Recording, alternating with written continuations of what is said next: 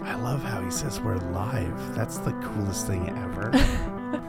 Welcome to Between Lewis and Lovecraft. I'm Hannah. And I'm Tyler. We're here to learn more about the lives of authors that have inspired us, a journey into the stories they not only created, but also lived. So join us as we dive deep into the worlds that live just out of reach.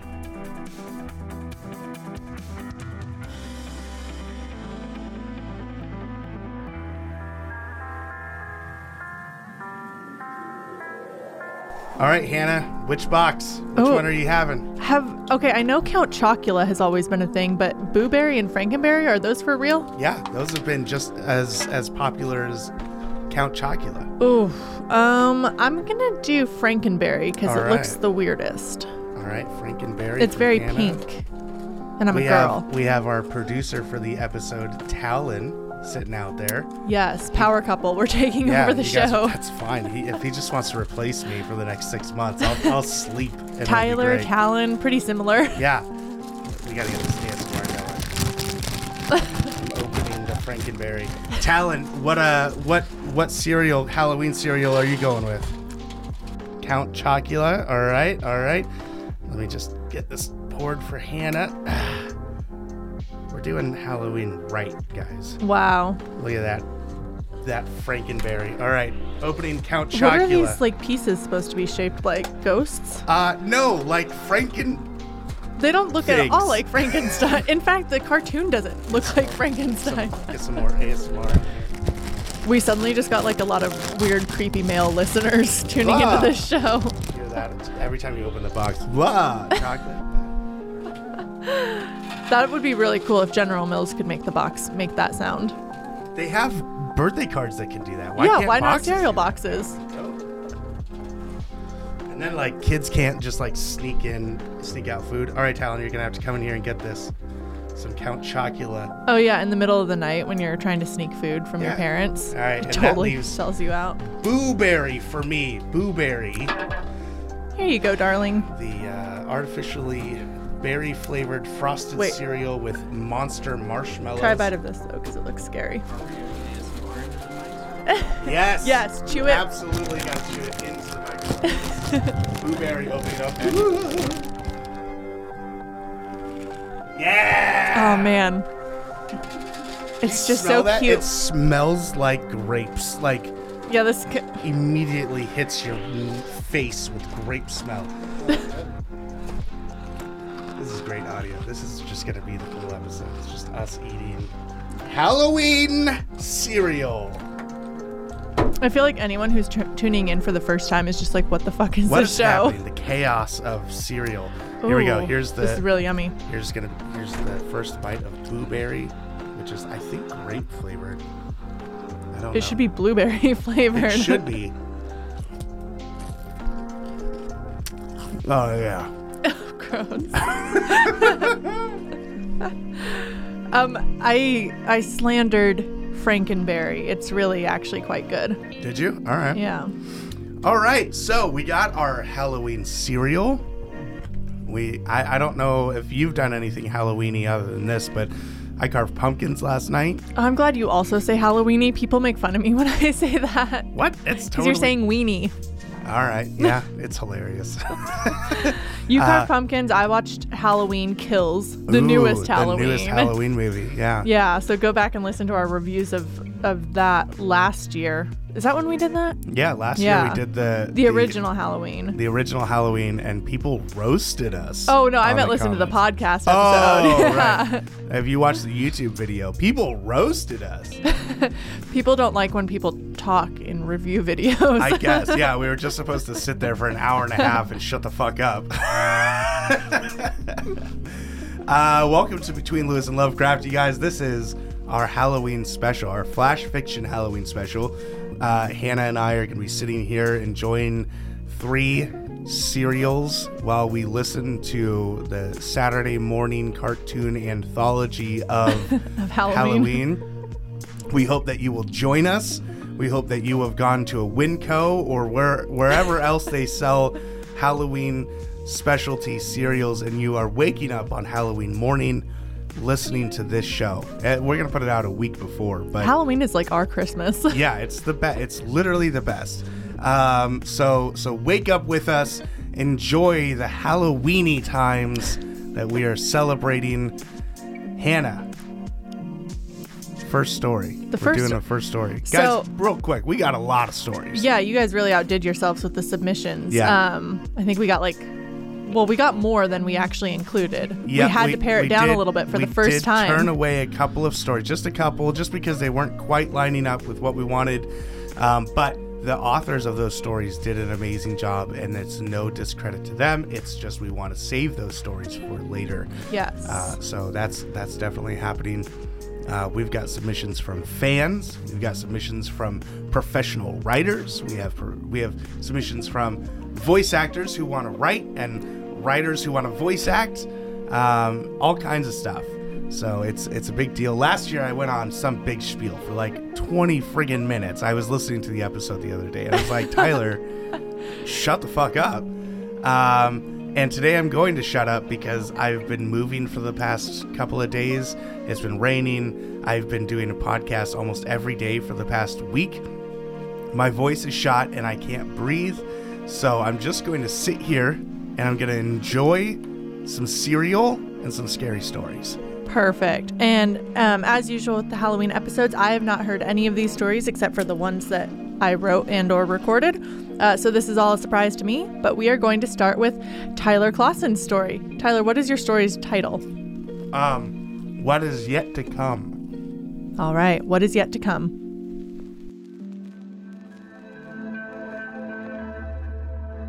I can see it. I ran all the way to the ocean. I ran from my apartment, from my my wife and kids. They told me I I couldn't see it, but how would they know? They couldn't see it. They didn't know. Work doesn't know. Church. Pastor Greg says that it's past trauma manifesting into my consciousness says he can help. Give me a list of scriptures to read and, and help me when it begins. But I tried that. And it's still opened. It still reached out and begs for me. The walls still breathed, and the darkness still seeped in. So I ran. And now I stand at the ocean, on the coastline the closest thing to an eternal horizon as I can get. But it still opens. The door, blackened by the reality of understanding the universe. Like like standing in the sun and seeing a shaded place. It is a void of non-information. My mind and my mind can't process it. I'm left with with frustration of knowing that I can see the whole of time and space from this shaded place. It starts as simple as a slit in the fabric of air, cutting through molecules and atoms. It is between all things, in the distance between electrons and the nuclei. And then it breaks it breaks open like a toothless vertical maw. It unhinges its creaking smile to invite me in. The darkness of reality, like a fog rolling into my world. Then the hand makes its way into the light, pale. Long fingers lead to gray and lean arms that lead to a figure so malnourished and gangly that its ribcage becomes the most dominating feature. Its gray legs are connected by geriatric hips and flow from the pale to the dark. Its feet amongst the shadows disappearing. The creature stands in the empty void of the world beyond the world. My life is draining of color. I see the darkness shifting back and forth. The blue ocean has gone shades of gray. The truth of our reality is left colorless and vapid in the shadow of what truly exists beyond us. And the creature nods its head as I come to terms with its message. But it's the smile that pulls my eyes. The head is that of a woman, except for the lack of eyes, nose, ears, hair, and, and all other features that would make the blood circulate in a young boy. Instead, this creature holding its hand out to me, inviting me, has only a massive, toothy mouth, capable of splitting its head in two with the natural curve of its toothy smile. And I know from that smile that it looks at me. It stares, waiting. It wants me to come. It wants me to know the truth. The truth that, that no one else sees. N- none other can see it. I'm alone. But I'm. I'm right. And. And I will tell the world of the things that I see. I'll show them all.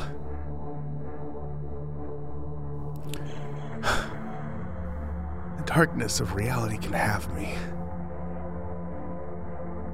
I take the hand of the creature, and I begin my walk into the dark as I speak one of Pastor Greg's scriptures. But when he, the Spirit of truth, comes, he will guide you into all the truth. He will not speak on his own. He will speak only what he hears. and he will tell you what is yet to come.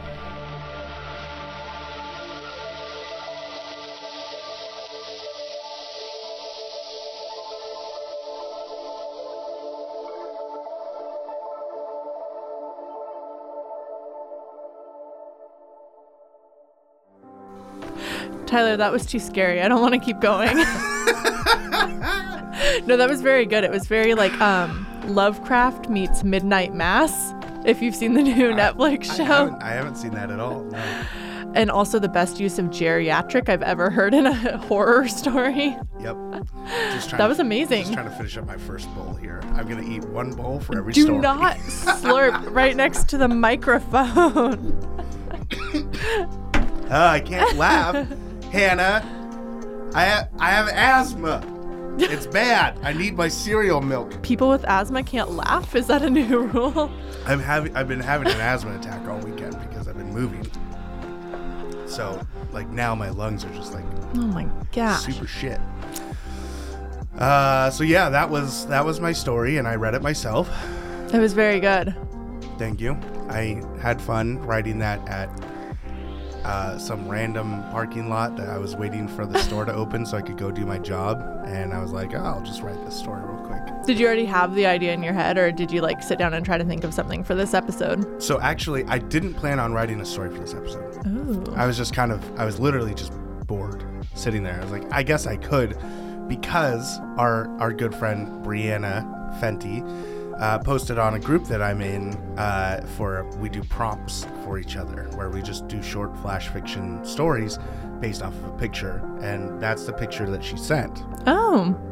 Yes. so I- For those I- not looking at it, it Yeah. uh, is very gray and kind of formless, but the ribs are kind of freaky. yeah so i basically just tried to go okay what would i what is this story and so i That's pretty wrote cool. it and i was like yeah let's do that for the for the show Awesome. Yeah Well, uh, Brianna has a story coming up in a little bit, but um, first we'll we'll keep it moving with another return contributor, Steve Kane. Uh, he submitted a story called "Hi Daddy," and it's read by Paul Davis. And um, we'll give you a little bit more info about both those guys after we hear the story. But for Yeah. now, "Hi Daddy" by Steve Kane.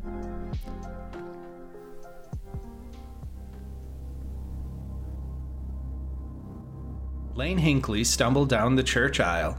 He was aware of the eyes staring at him. His own eyes were bloodshot and puffy. He took a seat in the third row on the left side of the church. He glanced up at the casket, then stared down at his folded hands in his lap. Hi, Daddy, Lane heard in his head. That's how Jeter always greeted him when he saw him in the mornings or when he came home from work.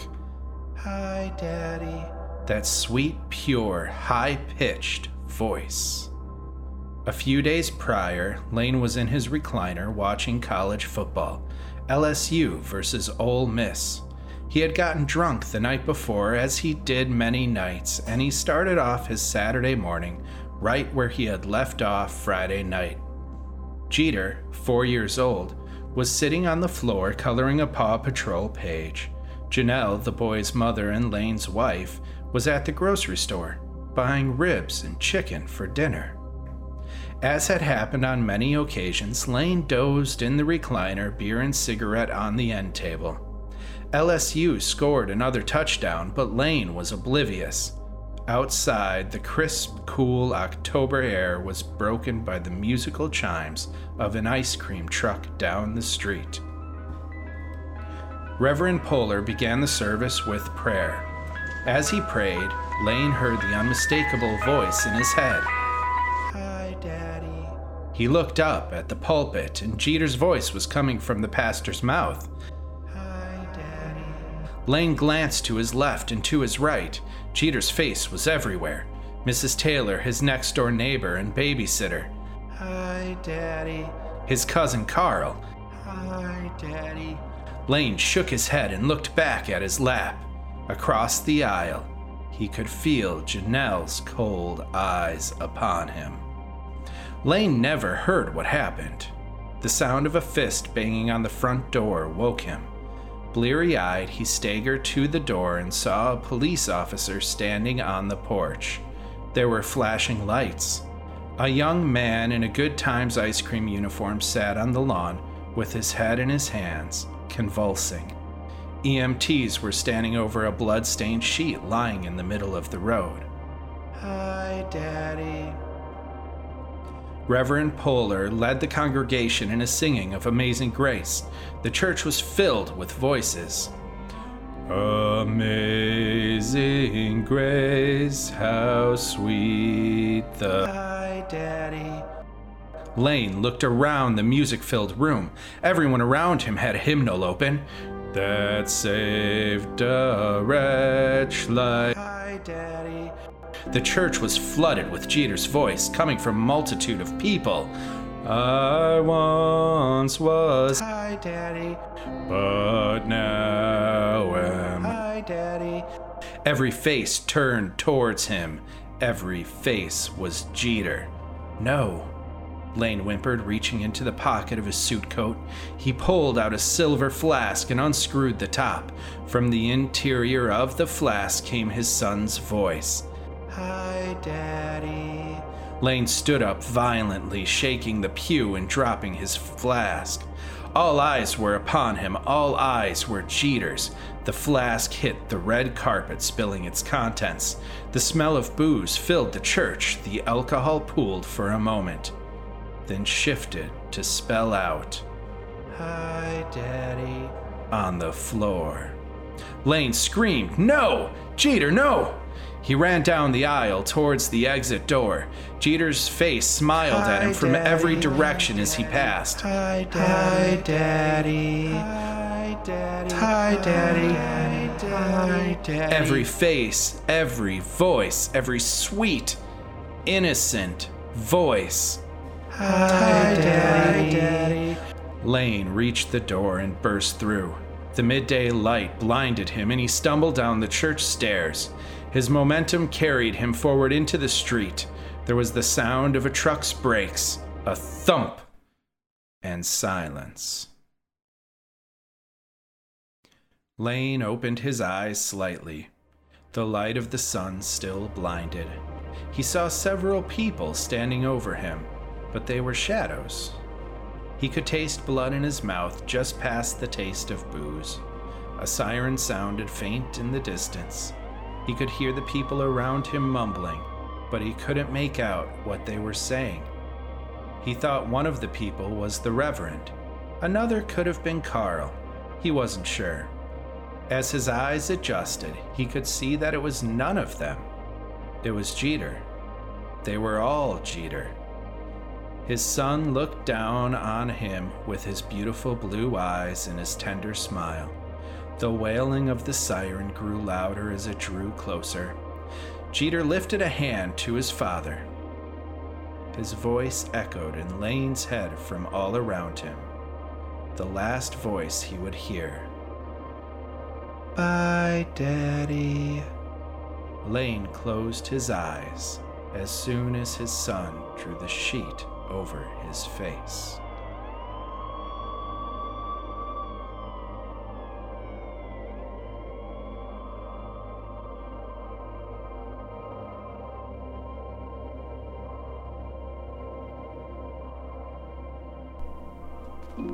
Um, that was real creepy. It's a little bit sadder than. than I got most of the I got really sad in the middle, Yeah. and and then by the end I was like, oh, screw this kid, Yeah. I had to listen to that like five or six times, and like it was like, all right, this is sad. because you were uh, mixing it right. Yeah. Like what you did with the Amazing Grace in the background. Yeah, did you like it? Yeah. It got a little choppy, but I think it turned out pretty well. Yeah, so that was it. That was fantastic. Um, Yeah. From Steve Kane, who um, has had a lot of work on our show, and he has a lot of published work too. Um, his latest book, December Promise, just came out um, and is available on Amazon or through him directly. He's Um, also in a band yeah. called uh, Rising Within. Uh, he plays, I think he's a singer. I think he's the lead singer Mm-hmm. of the band. Uh, and so he's he's a triple threat. He is. They just released um, their dance, sing, debut and write. Can you dance? I don't know. Steve, dance. Send us a video of you dancing. Steve. you you haven't done enough for us. yeah. Uh, right. But no, Steve was one of the ones that he, he sent us a submission and we kind of turned it away just because it wasn't exactly right.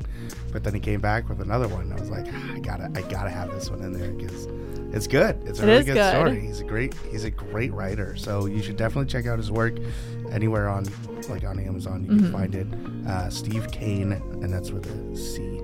yes. Um, and then the- Paul Davis read that, right? yeah, Paul Davis is a good friend of mine. Uh, he has been helping edit a lot of my work, um, so he he really gets into the process of like telling good stories. Um, and this is, as far as I know, the first time he's ever done like audio voiceover work in any way. Uh, I know he's been trying to get set up to start his own podcast. Nice. Um, so I've been helping him with that. So you guys can follow him um, on online. He's got several books. He is an author himself. He has several books out in the ether. You can look him up, Paul Davis.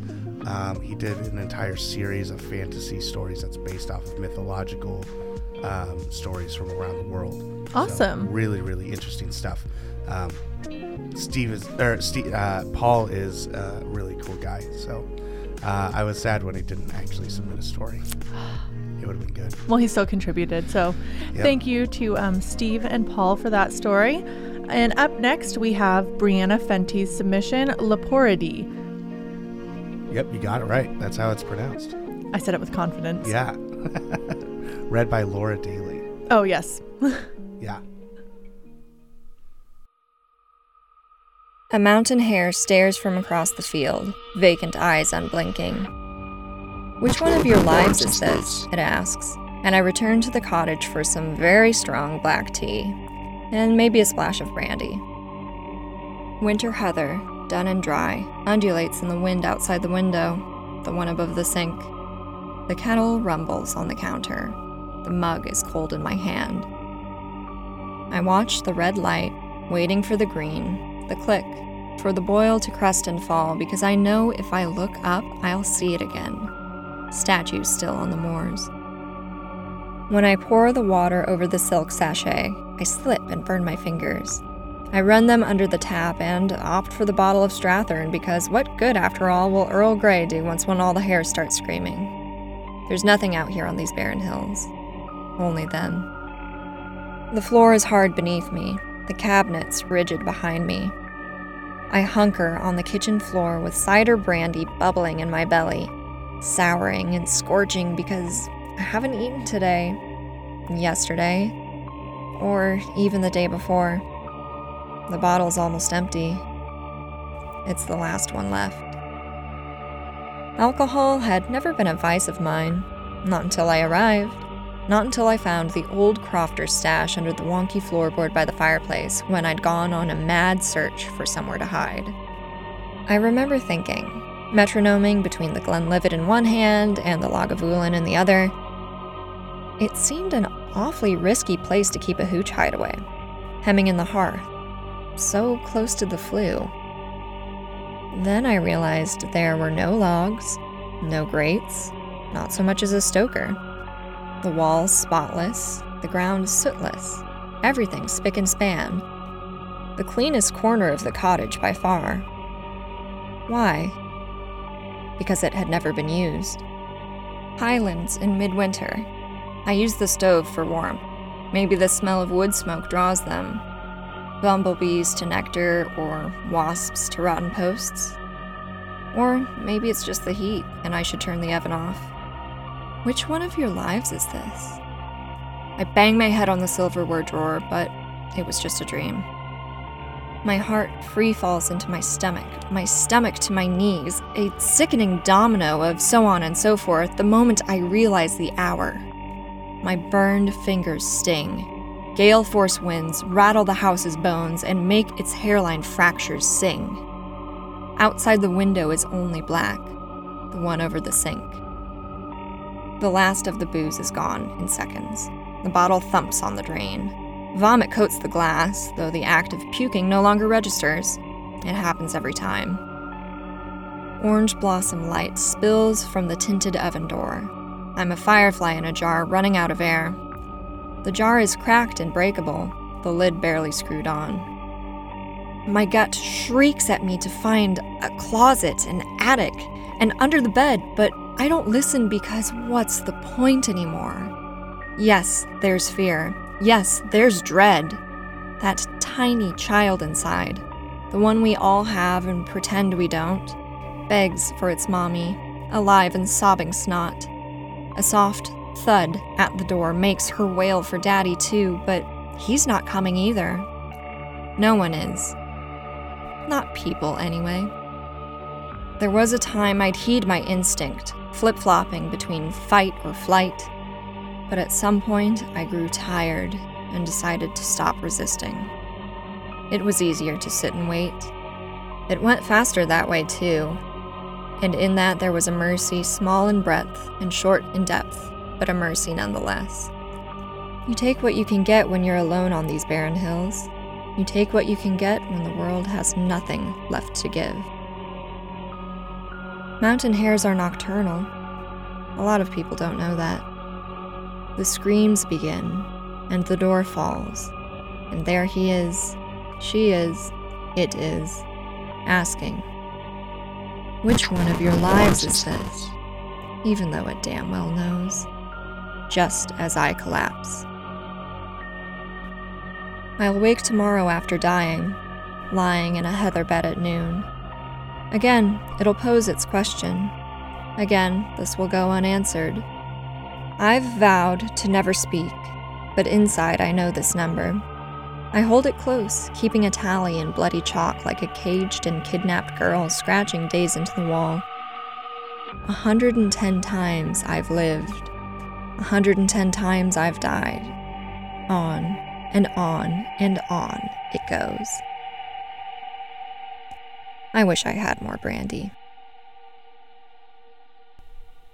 Damn. That's the sort of story that you just want to have a glass of brandy with, like that you want to just drink while you listen to it because it just sets the mood for Halloween. She did such a good job. Like I'm I'm very much in love with the Scottish Highlands anyway, but Yeah. like all of her descriptions were so good and she just totally sets that mood where I, I like feel the cold and like damp dread of the whole story. Yeah. That's so good. All right. So who wrote that? That Tell was- us about the writer. That was Brianna Fenty, a longtime friend of the show. Um, we I had her on correspondence over the summer, I believe. So definitely go back and check that out if you haven't already heard it. She talks about you know her inspiration and writing process, and she is in the process of like finishing up a novel. She's like got an agent, and they're kind of shopping it around. So we talk a little bit about that too. So definitely Yeah, listen it- to that one. I forgot to mention that Paul is on correspondence as well. Oh, so yeah. our last reader was also on correspondence, so you can get to know him there as well. For sure. Um, and if you want to see more of Brianna's work, she's submitted um, stuff to like a ton of anthologies. So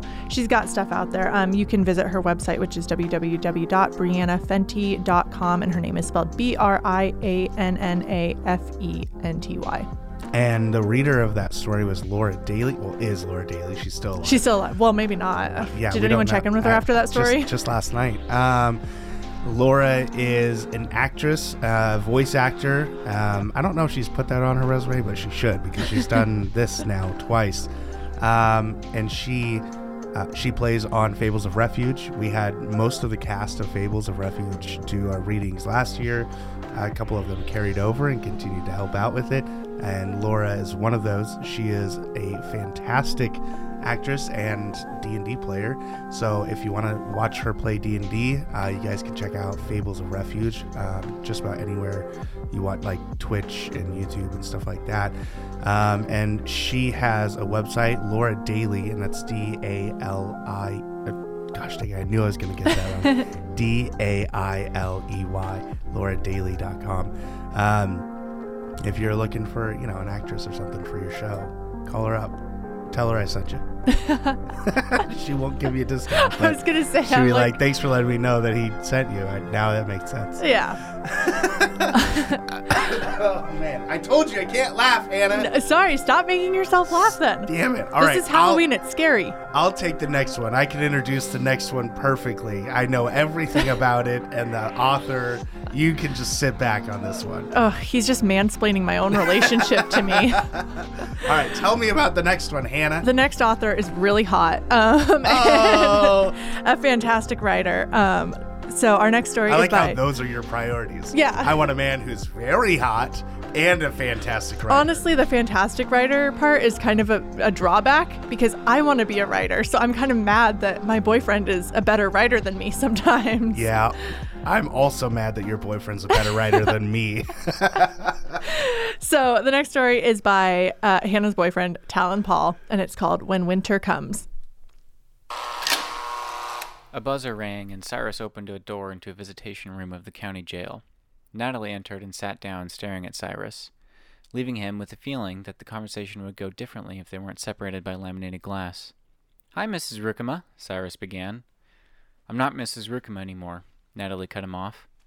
Okay, Natalie. My name is Cyrus Winter, and I'm a private investigator. I know who you are, Detective, Natalie said, annoyed. I just need to know what happened. Anything you can tell me may help find your husband. My husband is dead, Natalie said sternly. What makes you so sure? Cyrus slicked his hair back while Natalie laughed. I've already spoken to the police. Look where that got me. Cyrus held up a picture of a little girl in a polka dot hat. How about helping me find her? Natalie looked at the picture and lost her mask of hardened emotion. I'm not a cop, Natalie. I'm here to help you. I don't. I don't know what happened, Natalie started, eyes watering. We were hiking. The same place we usually go. I mean, it's not like we were the only ones on the trail. We saw plenty of people. I. I just. I don't know what happened. Cyrus remained silent, hoping Natalie would continue. One, one second he was there, and the, the next he wasn't, she said, crying. All that was left was his backpack. I. I turned around for two seconds. She put her head down and gripped her hair. I don't I don't know what happened. I, I don't know what happened. I don't know what happened, she repeated, breathing heavily. Natalie, Cyrus said. I'm I'm done here, she exclaimed, getting up and knocking on the door. Natalie, I need more information than that, Cyrus pressed. I I don't know what to tell you, detective. A deputy opened the door to escort her out. Cyrus looked at the picture of the girl again. Cyrus opened a map of a national park and began marking various points with red dots. He sat and stared at the map for a while. He looked at the picture of the little girl again and sighed heavily. Nothing left but his backpack, he muttered to himself, grabbing a polka dot hat and a plastic bag on his desk. Cyrus grabbed the map, put some hiking gear in a small rucksack, then threw it in his car. Cyrus pulled into a dirt parking lot surrounded by trees. He noticed a few other cars, taking note of their license plates. He lit a cigarette and began his trek into the woods. Baker Lake Trail, a sign read as Cyrus passed by. Cyrus held out the map and examined the red dots, trying to make sense of them. He continued his march, holding out a compass and trying to identify any significant features from the map. Should be around here somewhere, he thought to himself. He held his finger on a red dot, then looked around at his surroundings. He noticed a dead tree stretching out of a large boulder. The tree didn't seem to belong. It was the only one that looked blackened and had far too many reaching branches. Where the hell is the lake? he thought, double and triple checking the map and his compass. Well, shit. He lit another cigarette and marched on, persistent but losing confidence. After a while, he pulled out the map again and traced his fingers along the trail he thought he took. He looked around, confused. Hours had passed, and he was sure it'd be getting dark by now. What the? Cyrus stopped in his tracks, looking at the same dead tree crawling out of the boulder. Cyrus turned and looked behind him, realizing he recognized everything. He continued his march, past that damn tree. Damn it, he said, beginning to jog. Nausea stirred in his stomach, his heart beat pounding, and the adrenaline leaving his hands shaking. He didn't know what he was running from, but he knew he needed to get out. His ears began to ring and his vision blurred, darkening into a narrow tunnel. He fell to his knees, looking at that damn tree again, gripping at his mind. Not like this, he thought, pulling a firearm from his hip. Enough! he cried out, an immense weight pulling him to the dirt. Disoriented, he prepared for the dread approaching. The forest closed in around him. He pleaded for it to stop. The trail Cyrus started on was left as peaceful as he entered, except for his backpack, propped up neatly against the deathly tree reaching out of the boulder. Damn.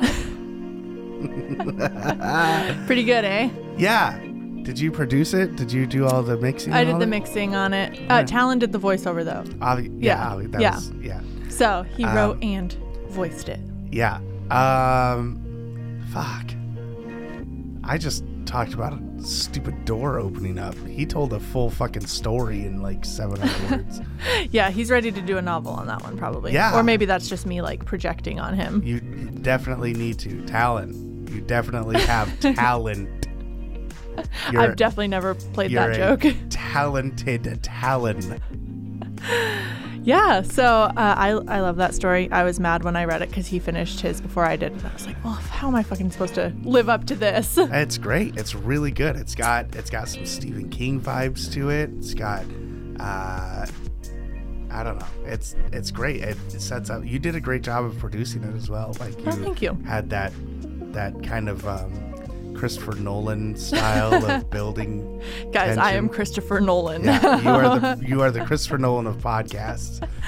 Um, I'll, I'll plug something for Talon. He didn't give me anything to say, um, but he just got his PI license. So if you want to hire a detective like the one in the story uh, you just heard in the state of Washington, uh, my boyfriend's a detective now. That's fucking dope, dude. I want to just go commit a crime just so I can like hire you to go solve it. Go solve your own crime. Yeah, like that'll be the twist is that all I wanted was to see you in action. and so I hired you to go solve my mystery. Hey, any business is good business. Yeah, man. That's awesome. Way to go, talent, man. That I hate you for being so talented and awesome. Me too. And but I also love you. Okay. so the next story is um, mine, and unlike the sci-fi episode, these are not related. Uh-huh. Um, but you know, I, I just stacked them this way for funsies. sure. Uh, my story is called "The Town," and it is read by me, Hannah Ray Lambert. Party foul. you were doing so well. The backpacker peeled away a coil of ripped chain link fence and stumbled out of the dense forest, starving and exhausted to his bones, but overwhelmed with relief. A town, finally. He marveled at the comforting straight edges of buildings and concrete, a wide treeless expanse that allowed the sun to warm his face. The backpacker made for the nearest street, not noticing how quiet and still the town was. He practically skipped down the road, hoping to find a convenience store or restaurant where he could ask to use someone's phone. He passed a gas station first, but the sign was flipped to closed and the windows were dark. A series of yellow X's painted on the sidewalk, spaced a yard or two apart, trailed from the door to the parking lot. One hose hung limply to the ground by a pump, the cement stained dark brown next to it. The backpacker continued, undeterred, glancing at the houses on the side of the street. The blinds were closed on most of the windows. Then, a flash of movement. A little girl, maybe 10, pushed aside the curtains and stared out the glass. The backpacker waved. She didn't wave back, instead, glancing over her shoulder. A woman appeared at the window behind her, lips pressed into a thin line. Hello, the backpacker shouted, waving again. Do you have a phone? I'm a bit lost. The woman stared at him for another moment, then pulled her daughter back from the window and yanked the curtains shut. Not very neighborly, the backpacker thought. Two houses down, an old man peered through his window. Flattened cardboard boxes and chunks of styrofoam were piled high next to the front door, near a sign reading, Place deliveries here. The backpacker waved his hands back and forth over his head, trying to signal that he needed help.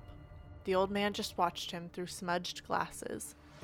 Across the street, he noticed two teenage boys looking down from an upstairs window. When they saw that they had his attention, one pressed a piece of printer paper against the glass.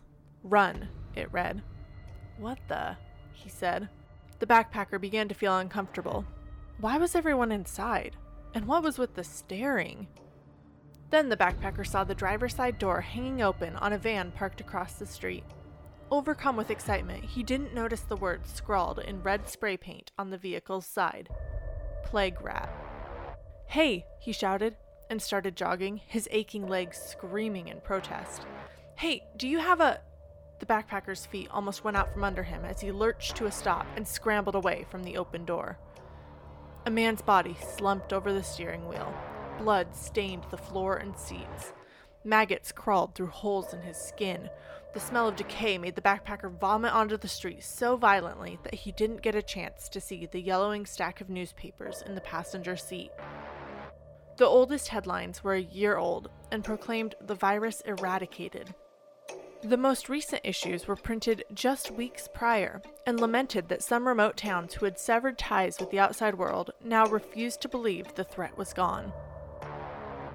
When the backpacker had emptied what little water and foraged blackberries remained in his stomach, he pressed his hands against his knees and straightened, looking right into his own reflection, staring back at him from the plastic face shield of a hazmat suit.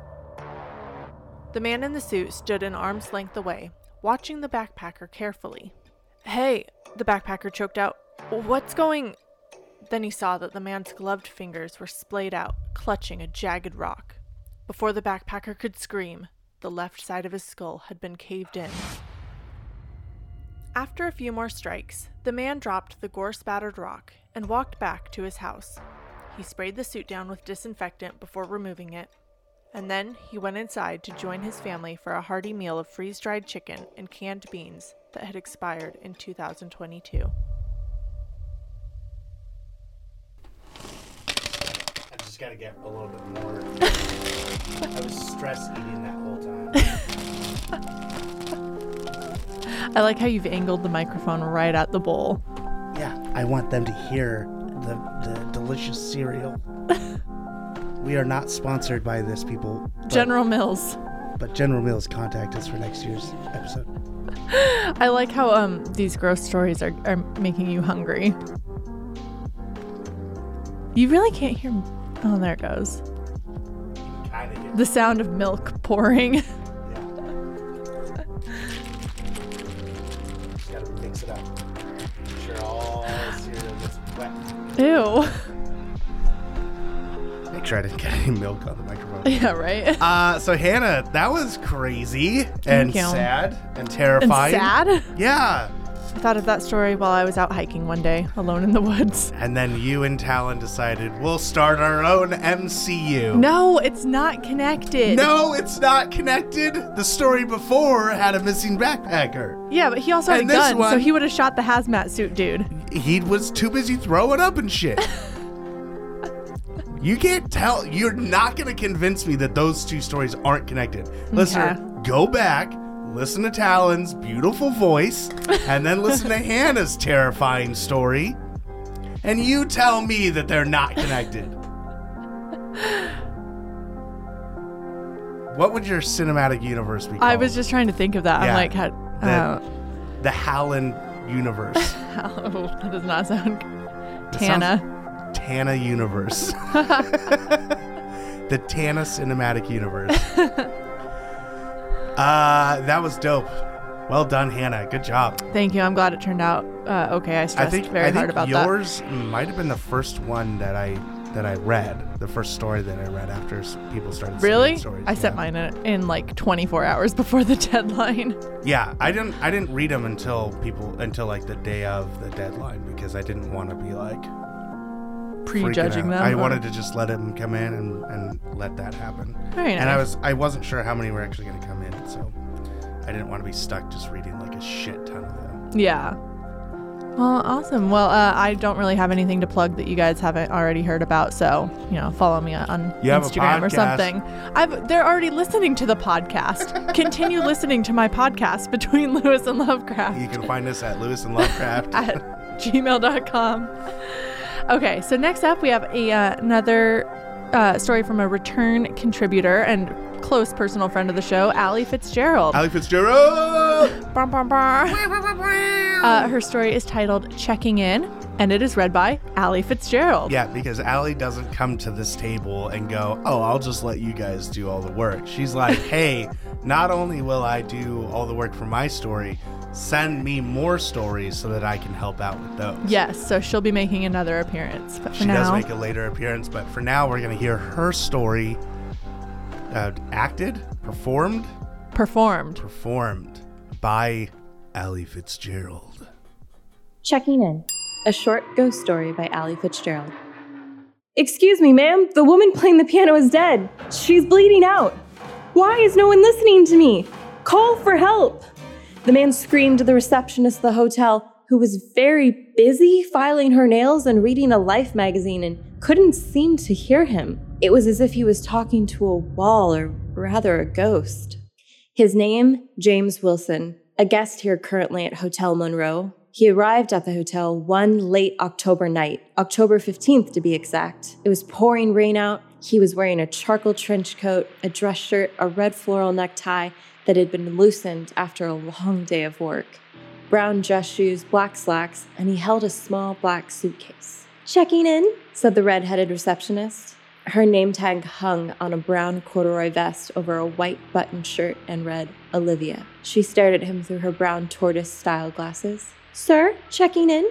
Olivia tried again as James came through the double stained glass doors. His attention seemed focused on a mural of the famous Marilyn Monroe on the entrance doors. Lightning flashed with a thunderous crack from behind him as he entered. James finally walks up to the counter, shaking off the rain like a wet dog after a bath. Checking in? Uh, yes, yes, but just for the night. Flight got delayed because of the storm until tomorrow. right, of course. Well, don't worry about checking out tomorrow. James noticed an eerie smile as she said that, but ignored it as he was tired, wet, and cold. He patted himself down, searching for his wallet. Ah, here it is. You take credit cards? We take everything. Again, another eerie smile from Olivia. This time, James smiled back to be polite and hopefully stop another one from emerging. Her expression never changed. He was handed his key and marched to the elevator to head to the fifth floor. He looked back, and there she was, still staring with that same eerie smile. James swore she didn't even blink. this is why I hate coming to LA, he thought to himself. He arrives at the door of his hotel room, a simple but high end place. He rips off his wet clothes, hangs them to dry, and pulls on some PJs and collapses on the king size bed. That night, he had a terrible dream. In his PJs, James finds himself wandering the fifth floor. He sees a door creak open. He decides to peek inside, and he sees a doctor, two nurses, and a medical assistant hovering over a dead body. It's surgically open, and they're doing things to the person's insides. He then saw it was him, the dead body. It was his dead body. Then he felt something warm coming from his chest. He looked down and he was bleeding. Blood was dripping from his chest. He heard a clink, looked up, and the four people in the room were slowly turning their heads towards him. Their eyes hidden by the shadows under their brow, he could only focus their eerie smile, the same one Olivia gave to him. James started screaming and running back to his room. He then suddenly appeared in the kitchen. This has to be a dream, he thought and tried to pinch himself awake, but nothing happened. As he ran around trying to exit the kitchen, he saw body parts hung on the walls, people's heads, their arms, legs, as if on display in a museum. What is going on? James thought as he spun around, holding his head in a circle like he was losing his mind and uttering, No, no, no. Then he heard music playing on a piano, sending him into a trance. He followed the sound. Then he heard a voice that sounded so familiar. I'll be in a room alone. Every post meridian. And I'll be with my diary and that book by Mr. Wilson. I know that song, but the lyric is Mr. Gideon. Why is she singing my name? And that's. No, Marilyn Monroe is dead. She's dead. Dead, James kept repeating to himself as he followed the music. He finally arrived at the piano, and there she was, beautiful as ever. But it wasn't Marilyn. It was a young girl who looked just like her. She must be the resident look-alike performer. But she was bleeding from her chest. Just like him, James was still bleeding. James runs to the front desk to tell Olivia, Ma'am, ma'am, your singer at the piano, she's bleeding. Help! Call 911! Olivia doesn't look up. James is now screaming this to the entire lobby. Why is no one listening to me? Call for help! Finally, Olivia looks up and gives him the same eerie smile and says, Hi, Mr. Wilson. I forgot to tell you earlier, you can never check out. No one is coming for you, and no one can help you. Followed by a very maniacal laugh. Crack! Thunder strikes, lightning flashes, and the big double doors open. A man dressed in a charcoal trench coat, a dress shirt, a red floral necktie, brown dress shoes, black slacks, and is holding a small black suitcase, walks in. It was James Wilson entering the hotel. Happy check in anniversary, said Olivia. James finally realized he died last year on this day. The hotel did it. He attempts to scream, but nothing comes out. And then suddenly, there he is, on the operating table, on the fifth floor, staring at himself in the hallway, reliving it all over again. Bum, bum, bum. Jesus Christ. Yeah, there's so much happening in that story. She fit it in to the, about the same time frame that I fit my story, in, and mine wasn't even close to 700 words. Oh my gosh. Well done, Allie. Um, like- I can't get over the production Yeah. value on that too. You killed it with like the the music and the sound effects, and I was just like on a roller coaster of emotions. It was like listening to a Saturday morning cartoon. Like it was just so much happening. Bam, bam, bam, bam, bam, and then all the sound effects and stuff. So, yeah, really good job. that was really Allie. good. you Um, guys can check her stuff out. She does Fables of Refuge with Laura Dailey as well. Um, she is an actress who has her own YouTube channel where she talks about minimalism and other things. Oh, sh- you should also go on there um, if you haven't already seen her story from last year. She like Oh, did yeah. a video of her uh, with some like animation too. Yeah, To accompany Allie- her Halloween story. Allie Fitzgerald uh, on YouTube. Google that or at underscore Allie Fitzgerald on Instagram, and you can get to all of her stuff from there. Uh, so definitely check that out. Hannah, Coming up next, uh, we have The Grave Digger by H.R. Brown and read by John Curtis.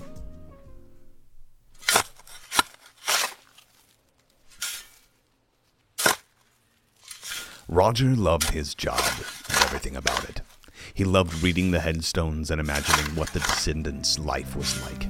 He loved using the backhoe. He didn't even mind when he had to use a regular shovel. Roger basked in the light of the full moon and tranquility of the cemetery at night.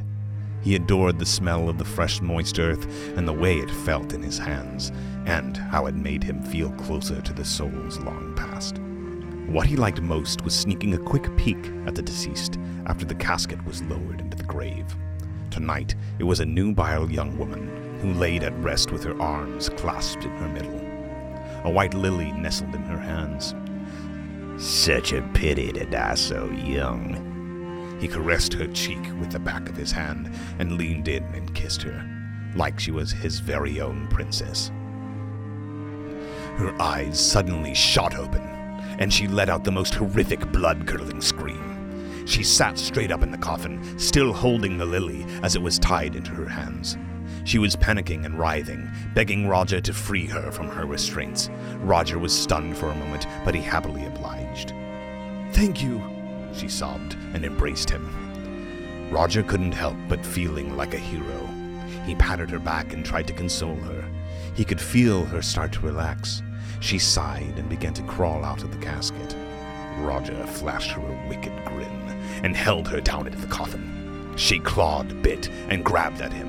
It was a special treat when they woke up early, and even more fun when they fought back. This young beauty was especially feisty. She kicked him and pushed against his chest, trying fruitlessly to get away from her captor. The more she struggled, the more delighted Roger. He couldn't help but laugh at her futile attempts. His maniacal laugh must have startled her because she paused just long enough for him to overpower her and shove her back into the coffin and slam the lid shut. It took more strength than usual to latch the coffin, but still, Roger had enjoyed the struggle. He could still hear her muffled screams and the thumps of her pounding on the casket lid as he climbed out of the grave. He hummed taps to himself as he completed his nightly. When the grave was finally filled, he packed the loose earth tight as if tucking the deceased in, and carefully and lovingly placed a white lily at the headstone. He took a step back and admired his work. He read the gravestone Beatrice Johnson, 1937 to 2021. He held his breath for a moment. Then he heard it the desperate and frantic screams, the clawing and the sobbing from under his feet. He chuckled out loud, proud of his work. The thought of her bloody and broken fingers, and imagining the look on her face when she draws her final breath, aroused something primal in him. Well, Mrs. Johnson, I hope you don't mind sharing. He patted the gravestone as he walked away, with his shovel slung over his shoulder.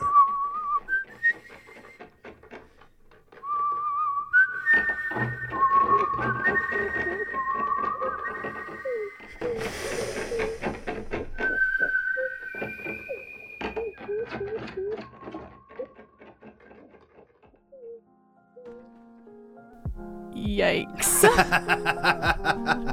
Dude, that story was so scary. yeah, it's a pretty good one. Uh, H.R. Brown. Uh, Heidi has, this is the second time she sent in a story, I believe. Uh, last year she wrote um, her first ever story, which was Hell Cell. And that was amazing too. Was I feel really like this good was even like better though. Yeah, Uh, it was. it this one was just like crazy. Yeah, this was really, really good story by by H.R. Brown. I was very Um, stressed out. She has a Facebook page, h.r.brown on Facebook. So if you want to follow her and figure out what she's doing and what she's got going on, you can do that there. John Curtis is my best friend in the entire world. He and I have argued about God, life, death, all of that stuff for 10 years now. Um, and he is one of the most talented guys I know and one of the most uh, wonderful men I know in my life. Uh, he is. This was his first uh, go at voiceover work. I would never have guessed. That was so Um, good. But he did used to be the lead uh, vocalist for a band called How the West Was Won. If you guys want to check them out, they have a YouTube page still where you can listen to a full album that they did that I actually helped write some lyrics to. Um, so that's How the West Was Won, and hopefully we'll start seeing some more coming from John. He's also trying to become a writer as well. So very, very cool stuff. And the next story is okay. Well, I should preface this by saying I did not ask my family to make any submissions, but for some reason, my parents decided this was the year they were going to become writers. Great. Uh, which is fantastic. Yeah. Um, so both of my parents are represented in this episode. Nice. We're gonna start with my mom, Mary Lambert, and her story "Out to Pasture," read by Juliana Sloan.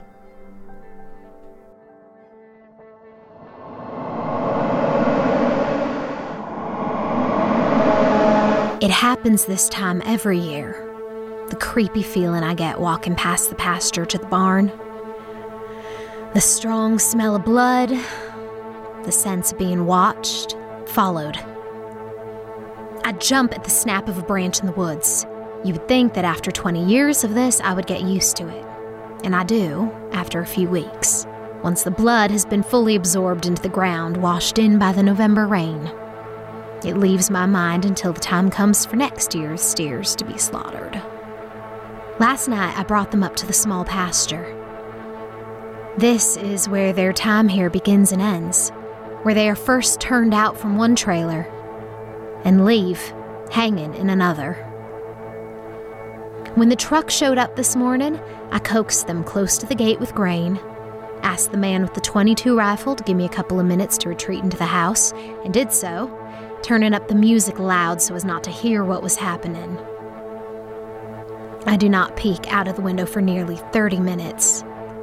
By that time, hanging on a hook outside the truck with no head, fur, or skin, gutted and cut in half with a chainsaw, they do not resemble the cute, playful calves that arrived eight months ago.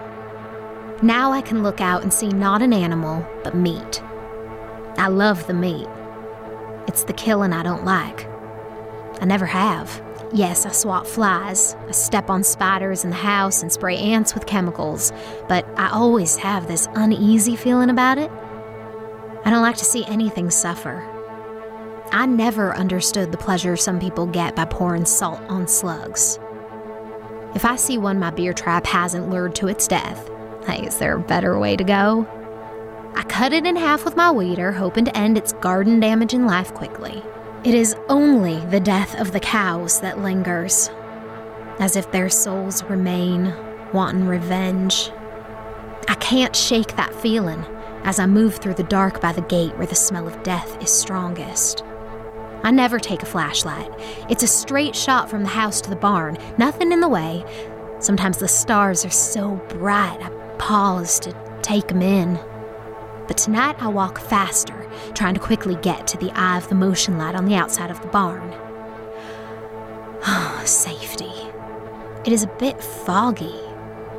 Suddenly the air feels thick, heavy, alive. I hear gravel crunch. Larry!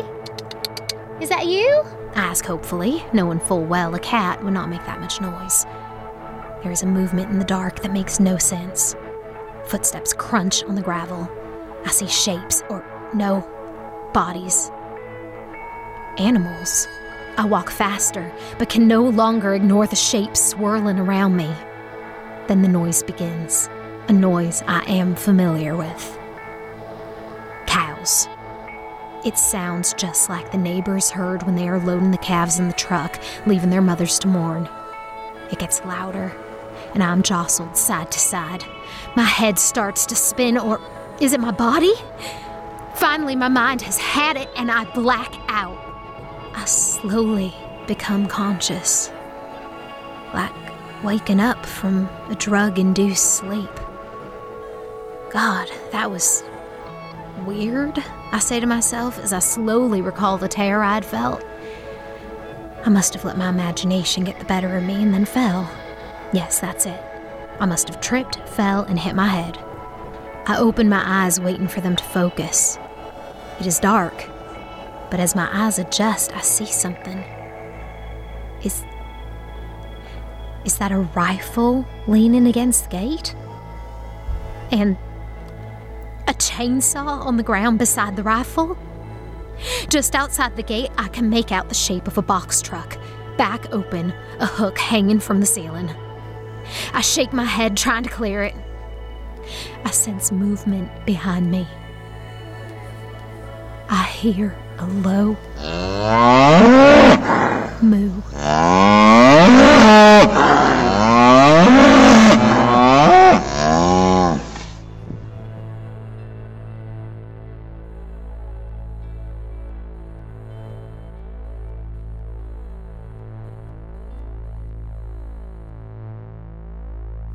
Juliana did such a good job reading that. Right? She gave me three different reads, and that was like the best one. But the other two were just. As I was good. giggling because, you know, that my mom is not Southern, so that was kind of funny to hear that accent. Sure. But it totally worked. Yeah, it definitely worked. Uh, Yeah, she did Um, amazing. Um, I, I should give a shout out to my mom though. I think that's the first fiction she has, e- or like Really? anything she's ever written. So yeah. she did a very good job. Hannah's mom, thank you for letting Hannah come out and play. You're a great writer. 100% you should be writing more work. So I expect more work from you. Send it in. We will read it on our show. It will all be cow related. That's fine. We'll have the cow anthologies, the beef anthologies. Perfect. Uh, Juliana A. Salone uh, is the reader of that one. She did a great job. She was recommended to us by Allie. Um, and uh, she, I was able to go and check out some of her work uh, before I, I mean, in the very little time that I had getting stuff done. Um, she's very talented um, uh, actress. She has a Twitter where you can reach her. Uh, I am Juliana Salone, and I hope I'm saying your name right. I'm, I normally don't say people's names right, so if it's Juliana, or Juliana, Juliana, That's, right. Just mangle it yeah, as much as possible. possi- and then everyone will know it's wrong. um, she also does uh, Singing, lessons. She teaches singing lessons. So if you're looking for someone who can help you get better at singing, maybe with a southern twang, we obviously know that she can do that. Awesome. Thank you, Juliana. That's the that's it for the Lambert family, right? There's oh, no more stories. Yeah, there's no other that. Lamberts in our family. Yeah. I just have a mom. No, I also have a father whose name is Ray Lambert, uh, hence my middle name. Oh, Um, I didn't know that. Yes, and I think this is also his first time writing a story too. So, uh, but but I know that I've heard I've heard this story many many times. Yeah? Um, in telling because it is a dream that he had once, and it was very vivid. Yeah. Um, so when he sent his story to us, I was like, oh, I know this. Nice. And this is being read by our good friend Allie. Allie. She is reading Black and White by Ray Lambert. It was a normal evening in 1980. Mom was cooking and Dad was outside, probably working on an old car or admiring his latest garage sale. I had just gotten home from football practice and sat down across the table from my older sister Kelly to wait for dinner. Looking at her, something didn't seem right. It was like she was losing color. I blinked my eyes, trying to refocus. Something was obviously wrong with my vision, but everything else in the room remained in full color. It was just my sister. Her skin, her hair, even her clothes gradually faded as if she were a character in an old black and white movie. She saw me staring and asked what I was looking at. Do you feel all right? I asked. She opened her mouth to respond, but her facial expression suddenly went blank. Before getting out a word, she fell out of her chair and hit the floor. Kelly, my mom yelled, dropping the spatula with a clatter. I beat mom to Kelly's side and checked to see if she was breathing. She wasn't.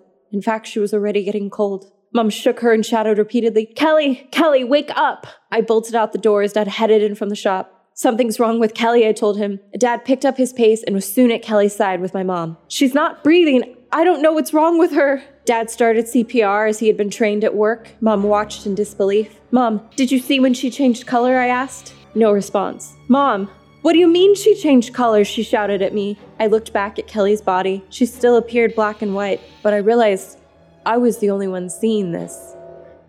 Mom sobbed uncontrollably. It became apparent my sister wasn't coming back. Dad shook his head in disbelief and sat back on his heels. I didn't know what to do. Call an ambulance? It was too late. She was gone. I began to convince myself I had imagined the color issue, my mind playing tricks on me in the stress of the moment. I put my hand on my mom's shoulder to console her. Mom, I said, and then jumped back in terror when she looked up at me. What? She cried. I just stared into her formerly green eyes, now gray like the rest of her body. Dad, Dad, look at Mom, I said. Do you see that? What are you talking about? He said, looking at Mom and then back at me. What has gotten into you? My mom said. Then she fell to the floor, her head hitting the linoleum with a dull thwack. No! My dad shouted, rushing to her. I ran to the phone and called the police. I didn't know what else to do. Someone needed to make this stop. My, my sister just died, and now it's my mom. I told the person on the other line, not bothering to try and explain the circumstances. Send someone now! I shouted and gave our address.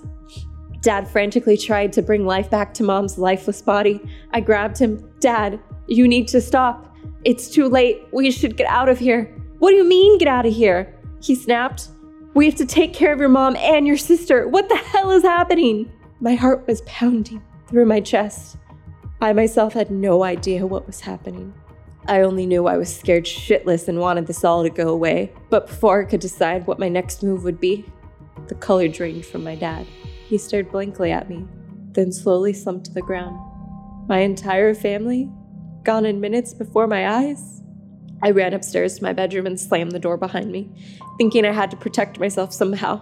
I sat on my bed in disbelief and afraid. The house full of noise moments ago was now eerily quiet. And then there was a knock at the door. Who, who, who, who is it? I stammered. I hadn't heard any sirens, no voices downstairs. Who, who, who's there? No answer. I stood and walked to the door. I was afraid to open it. But who could it be? The police? A neighbor? I turned the knob and slowly opened the door. My heart raced as I made eye contact with myself.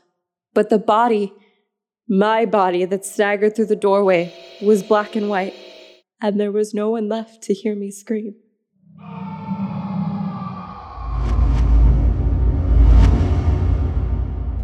Boom, boom. Hers are so fucking theatrical. She killed it with that. Like the production. Allie, we love you, but I'm scared to, to think about how much effort you're putting into this. I think next year we need to just have Allie take over the production Yeah. of the entire episode. She's coming for our jobs. Yeah. Well, I don't, I don't even care. That's fine. then I get to just enjoy eating some cereal and listening to scary stories. Allie, you've got the job. It's yours. Stop begging us. Yeah. Jeez Louise, you've proven it. Just email us. uh, thank you, Allie, for doing that. You're awesome. Uh, and your dad is a wonderful writer.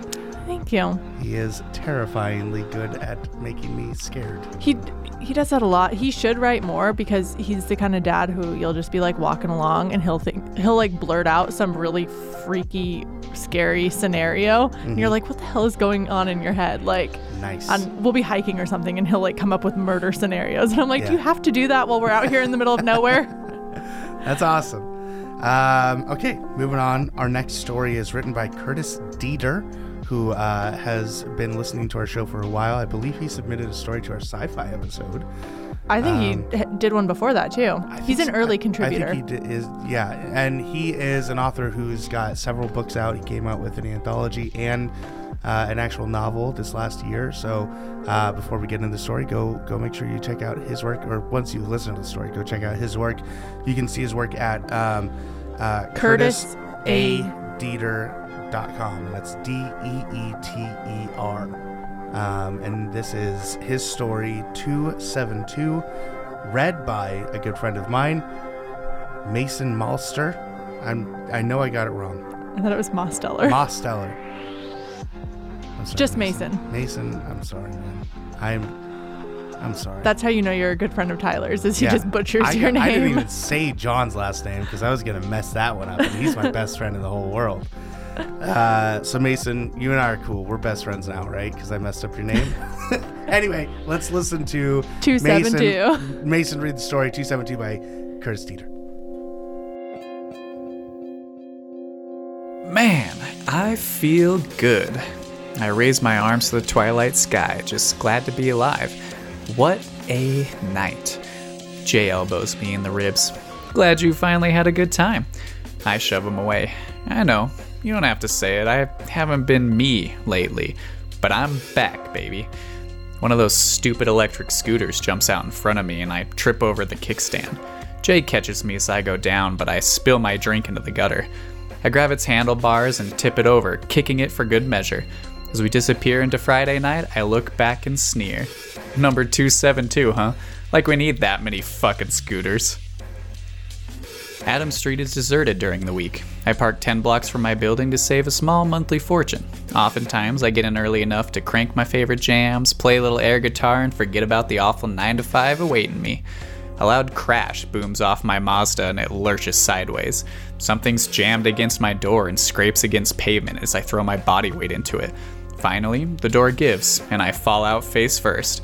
After I check to make sure no one's watching, I realize what hit my car another damn scooter. Hey, I call to the idiot who scooted into my car. Not cool, man, not cool. But no one answers. Scooter's heavy, but I manage to push it onto the sidewalk. I check for the culprit one last time before heading towards one government center. Then I stop and look over my shoulder, and my heart sinks into my stomach. No fucking way. Jay leans back and sloshes his drink. Are you not sleeping again? I shake my head. No, it's not that. I swear, man, it was right there. 272. Sorry, I don't believe you. Did you snap a pic or anything? A damn scooter attacked my car. I wasn't exactly thinking, oh, I better grab a pic of this or my shitty friend is gonna tell me how crazy I am. He drains his gin and tonic and slams it on the table between us. Never said you were crazy. But you've thought about it, right? He refuses to look me in the eyes. Instead, he stares out the window, mouth opening and closing like a fish. That's what I thought. I knew. Dude, Troy, Jay gasps. Look. There it is, handlebars leaned up against the restaurant's front window, number 272, like it's watching us, watching me. It's biding its time. Holding up a finger to Natalie, our waitress, I say, check, please.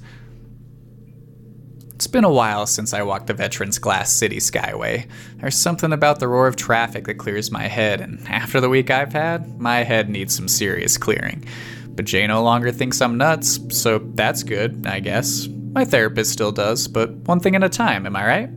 Our meeting this morning went about as well as I expected. I told her about the scooter hitting my car, how it showed up outside my favorite bar. She told me they were everywhere now, that I needed to accept them as a part of Toledo's progress, and then up my dosage. Can't say I blame her, really. Maybe I am crazy.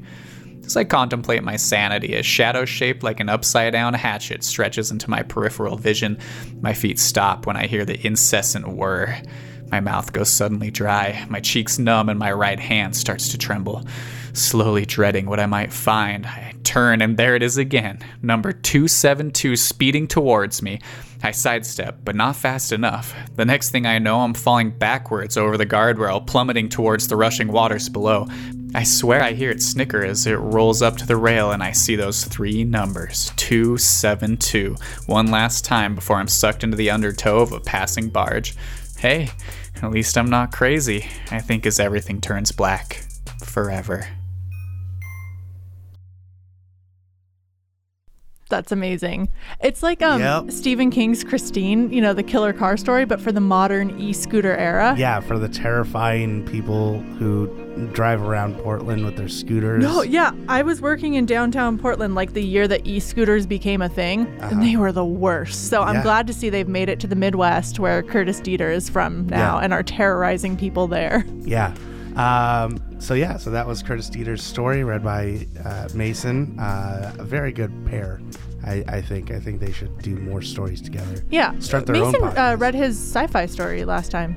Uh, Yeah. Yes, Mason ha- has uh, attributed, not attributed, contributed uh, a few things to us before. He used to have a podcast um, called Crit Seekers. He's been on the show as a guest on Correspondence, um, and he's got a great voice for reading. So I, I believe he has a profile out there for doing voiceover work. So if you're ever looking for someone to do voiceover work, you can contact him. Um, if you if you need help getting to him, you can always contact us and we'll help you out. We'll become his ma- manager, Yeah. his agent. We'll take a commission. We'll take ten percent. You're welcome, Mason. Uh, moving on, we, We- have what do we have? We have Tick Tick by Aaron Hurst, who is a self-described fan of the show. Yep. I see that in, in the notes. So Yeah, he is Thanks, a fan of our show. He's been listening for a while, and uh, and I've I've known him for uh, a bit. Uh, and this is read by JT from the Players Guild, a fr- another friend of mine. Uh, JT is a podcaster and a cool guy, and he read this story for us.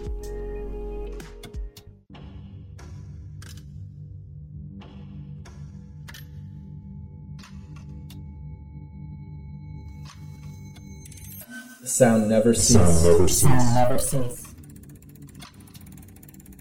It was maddening. Well, that was the point, after all. Left in an empty room.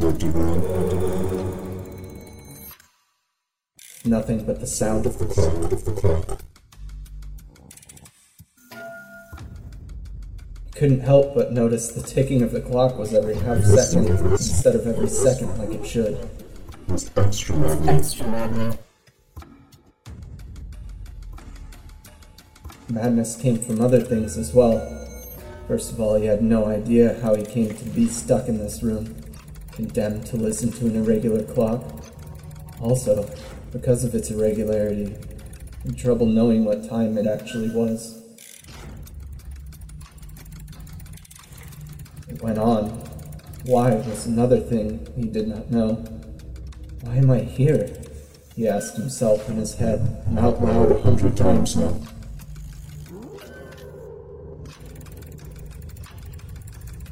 Couldn't think of what he could have done to meet this strange fate. I'm starting to audio hearing other things, voices and random noises. He started to doubt his very being. Did he exist? Did he exist? Did he exist? Is he still alive?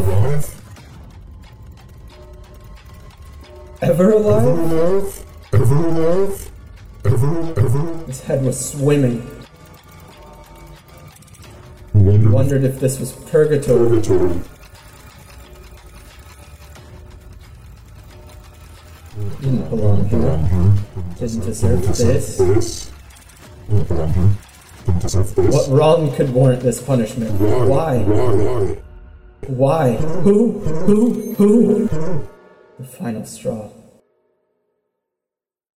Slow realization. It chilled him. Felt horror. Felt horror. Felt horror. Frantic, he scurried around the room. Scanning, Scanning. searching. Searching. This couldn't be. He knew it was He was here. Had to be. Had to be. It wasn't Wasn't crazy. Who did that? Who did that? Who did that? Who Who did did that? Screamed in a fright at the top of his lungs. top of his lungs. Where did the clock go? This room was featureless. He knew the clock was the only thing in it. He didn't know how long, how many times he'd looked at it, cursing it.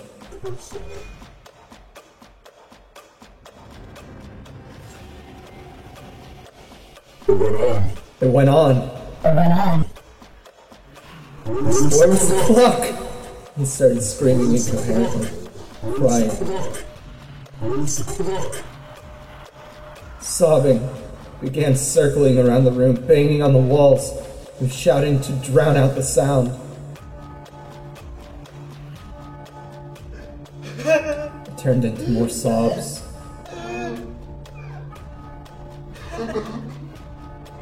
It was pathetic. Became a crumpled heap on the floor. Through his tears, he pleaded to be let go, crying out for freedom from this insanity. Insanity. Freedom. Freedom. Nothing ever brought freedom. Eventually, exhaustion would overcome him. I feel like there's a special category of like scary stories. It's like room terror, you know, where Yeah, you're like stuck you're in a room. stuck Like in a room. the most famous example probably being um, uh, The Raven Oh, by Edgar Allan Poe. Uh, 1408. That I actually just looked that up. I'm like, also, what's the movie where John Cusack is like stuck in a In a room? room, yeah, it definitely a good reminded me of that. Uh, Uh, it felt very claustrophobic. Good editing on that one. Oh yeah, thank you. Uh, it was a lot of fun to do. Um, I mean, I just basically just threw everything at the wall and saw like what stuck. So uh, that was really well written by Aaron. Dude, thank you so much for writing that um, and for listening to our show. We really appreciate that. JT, awesome work as always. He's really good on Players Guild. Um, he's really fun to listen to. So if you guys like how much I messed with his voice. Um, yeah, I have like no idea voice- what his actual voice Yeah, sounds like. so thanks no, for that. Uh, you can check out Players Guild. Uh, our next story is submitted by another. Well, he he is a friend of Allie's who submitted, and I tried to get as much information out of him as I could. Is he like a private it, writer type? But he just yeah, he just didn't want to give us more information. So um, His name is Christopher Odom, and his story is A Light in the Darkness, read Which- by Alexa. uh, which I I gave it the title of A Light in the Darkness because again he didn't even give me a title. He Christopher is so artsy that he couldn't Yeah, even submit like, a title. I'm too busy. I wrote the story. I've got other shit to do. No, don't plug me. I'm a friend of Allie's and I like the show. Like that's basically what I got from him. And yes, this is read by Alexa from the Players Guild as well.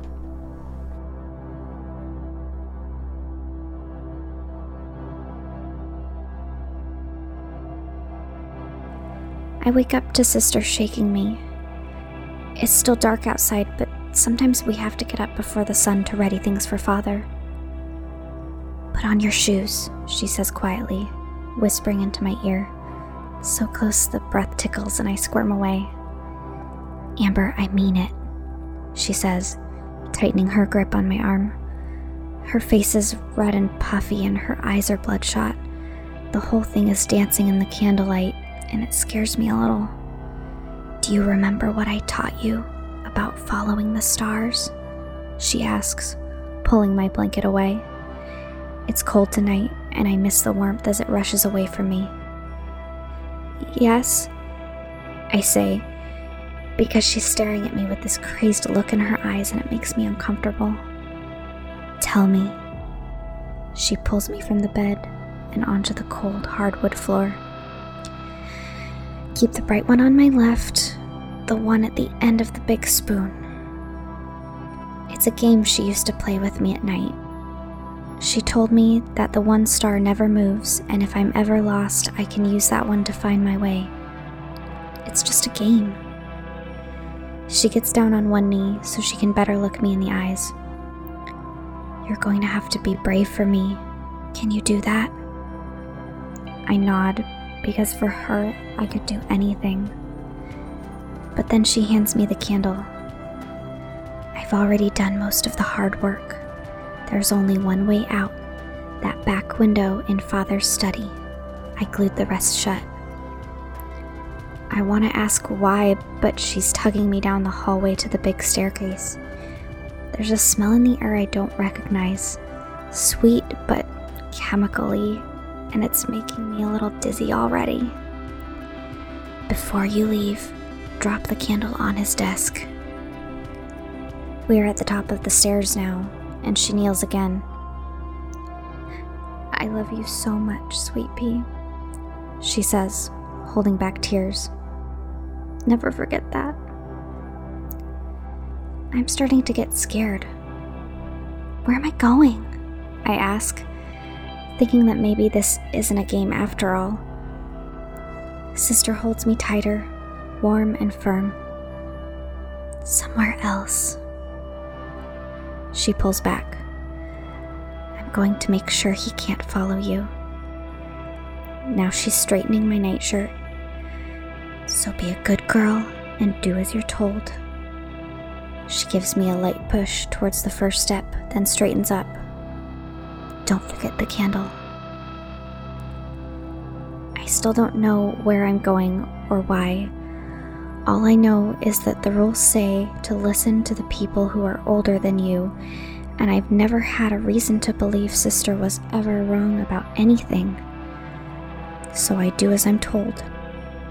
Pressing down the stairs to the first floor, down the carpeted hallway, and past the framed portraits of the family, all distorted in the candlelight. In this light, it looks like Father is watching me from the world in the paint. He's so displeased with me, and I don't know why. I never know why. The closer I get to the office, the worse the smell gets. The sweet becomes too much for me to take in, like a rotten banana that's been soaked in bleach or something. It seems to be coming from the office. I push open the door and I'm hit with another wave of it. The candle even surges in the light breeze I make when I open the door. I'm worried it will go out, but it seems even more bold than it was before, like the candle is more confident in its burning. The window stands open to the black, and a cold breeze eases through, pushing the curtains lazily. I'm below Father's bedroom, and I swear I can hear movement above me. I try not to listen too closely, focusing instead on my sister's words. Drop the candle.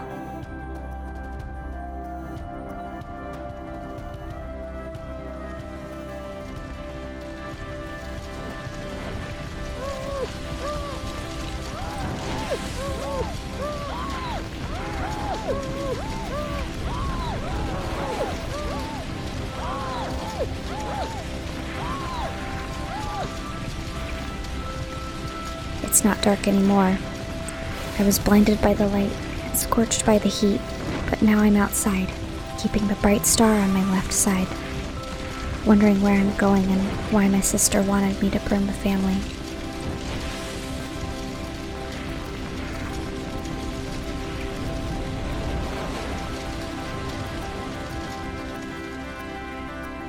I'm wondering about that too, Christopher, and I need some answers.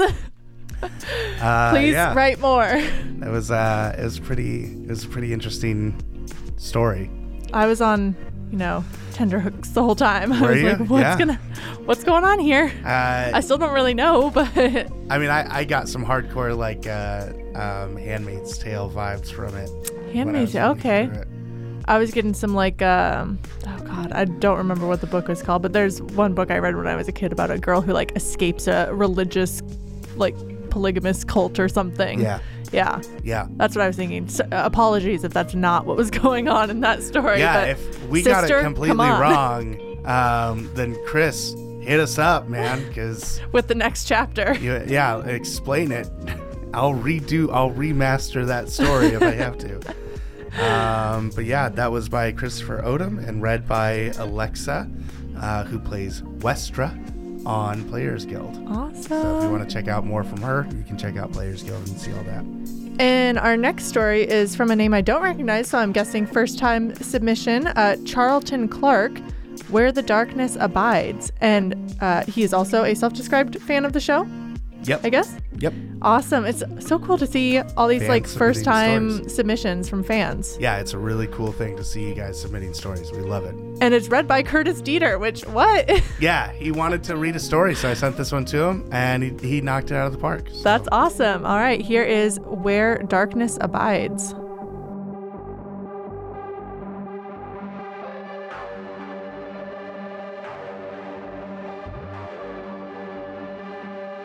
They're coming.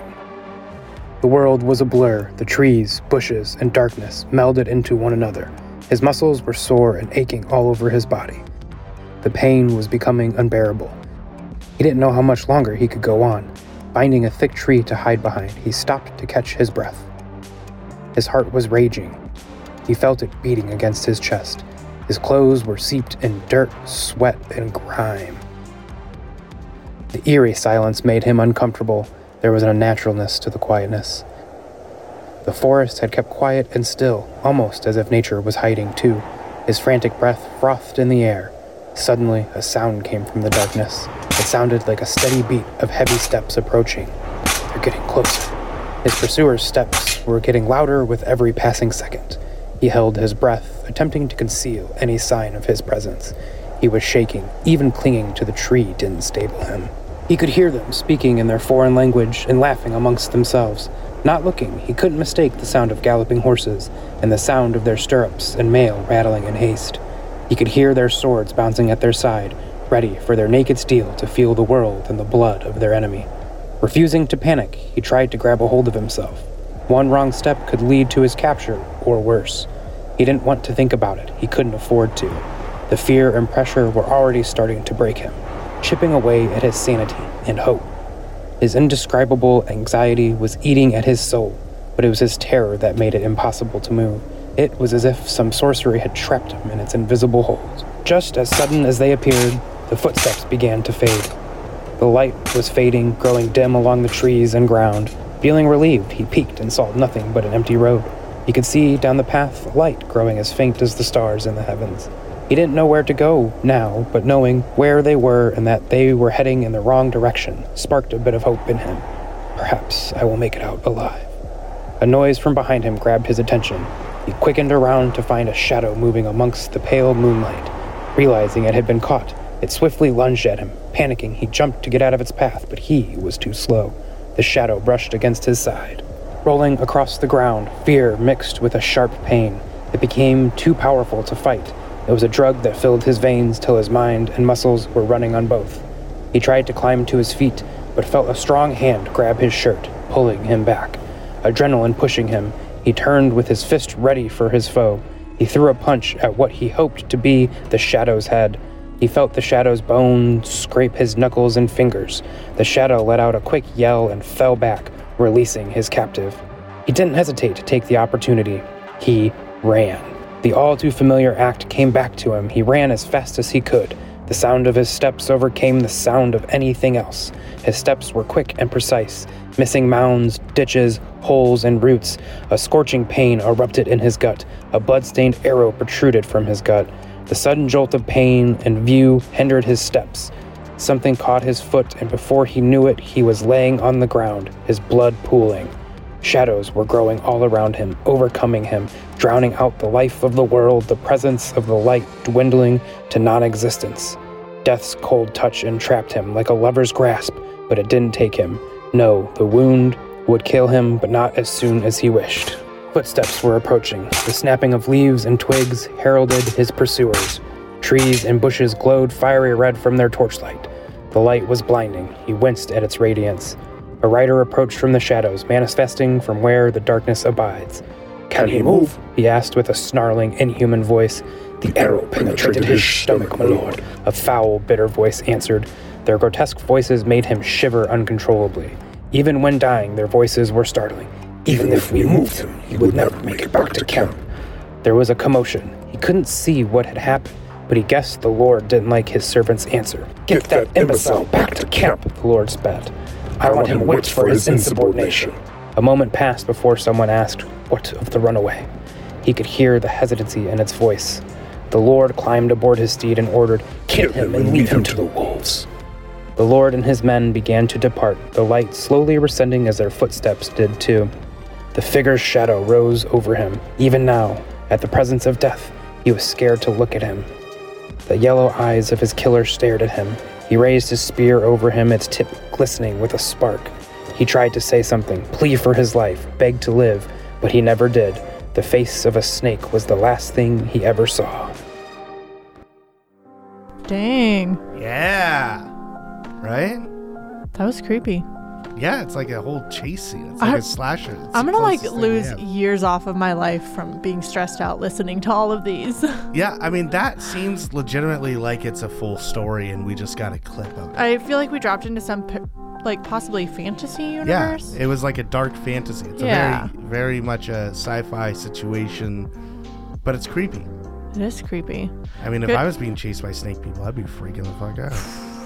How do you know you're not? you did a great job of reading that, and Charlton Clark is Write the author more. of that. Yeah. also, you have a great writer's name, so Charlton.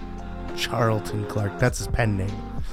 Um, You don't so- think that's his real name? I know it's not his real name. Oh, That's his pen name. intrigue. Yeah. Okay, well, good making and, up and a as his, name. as his publisher, I will keep. I will die with that. Only I know who he really is. You'll defend it as well as Stephen King's um, pseudonym Yeah. agent defended his pseudonym. Yep.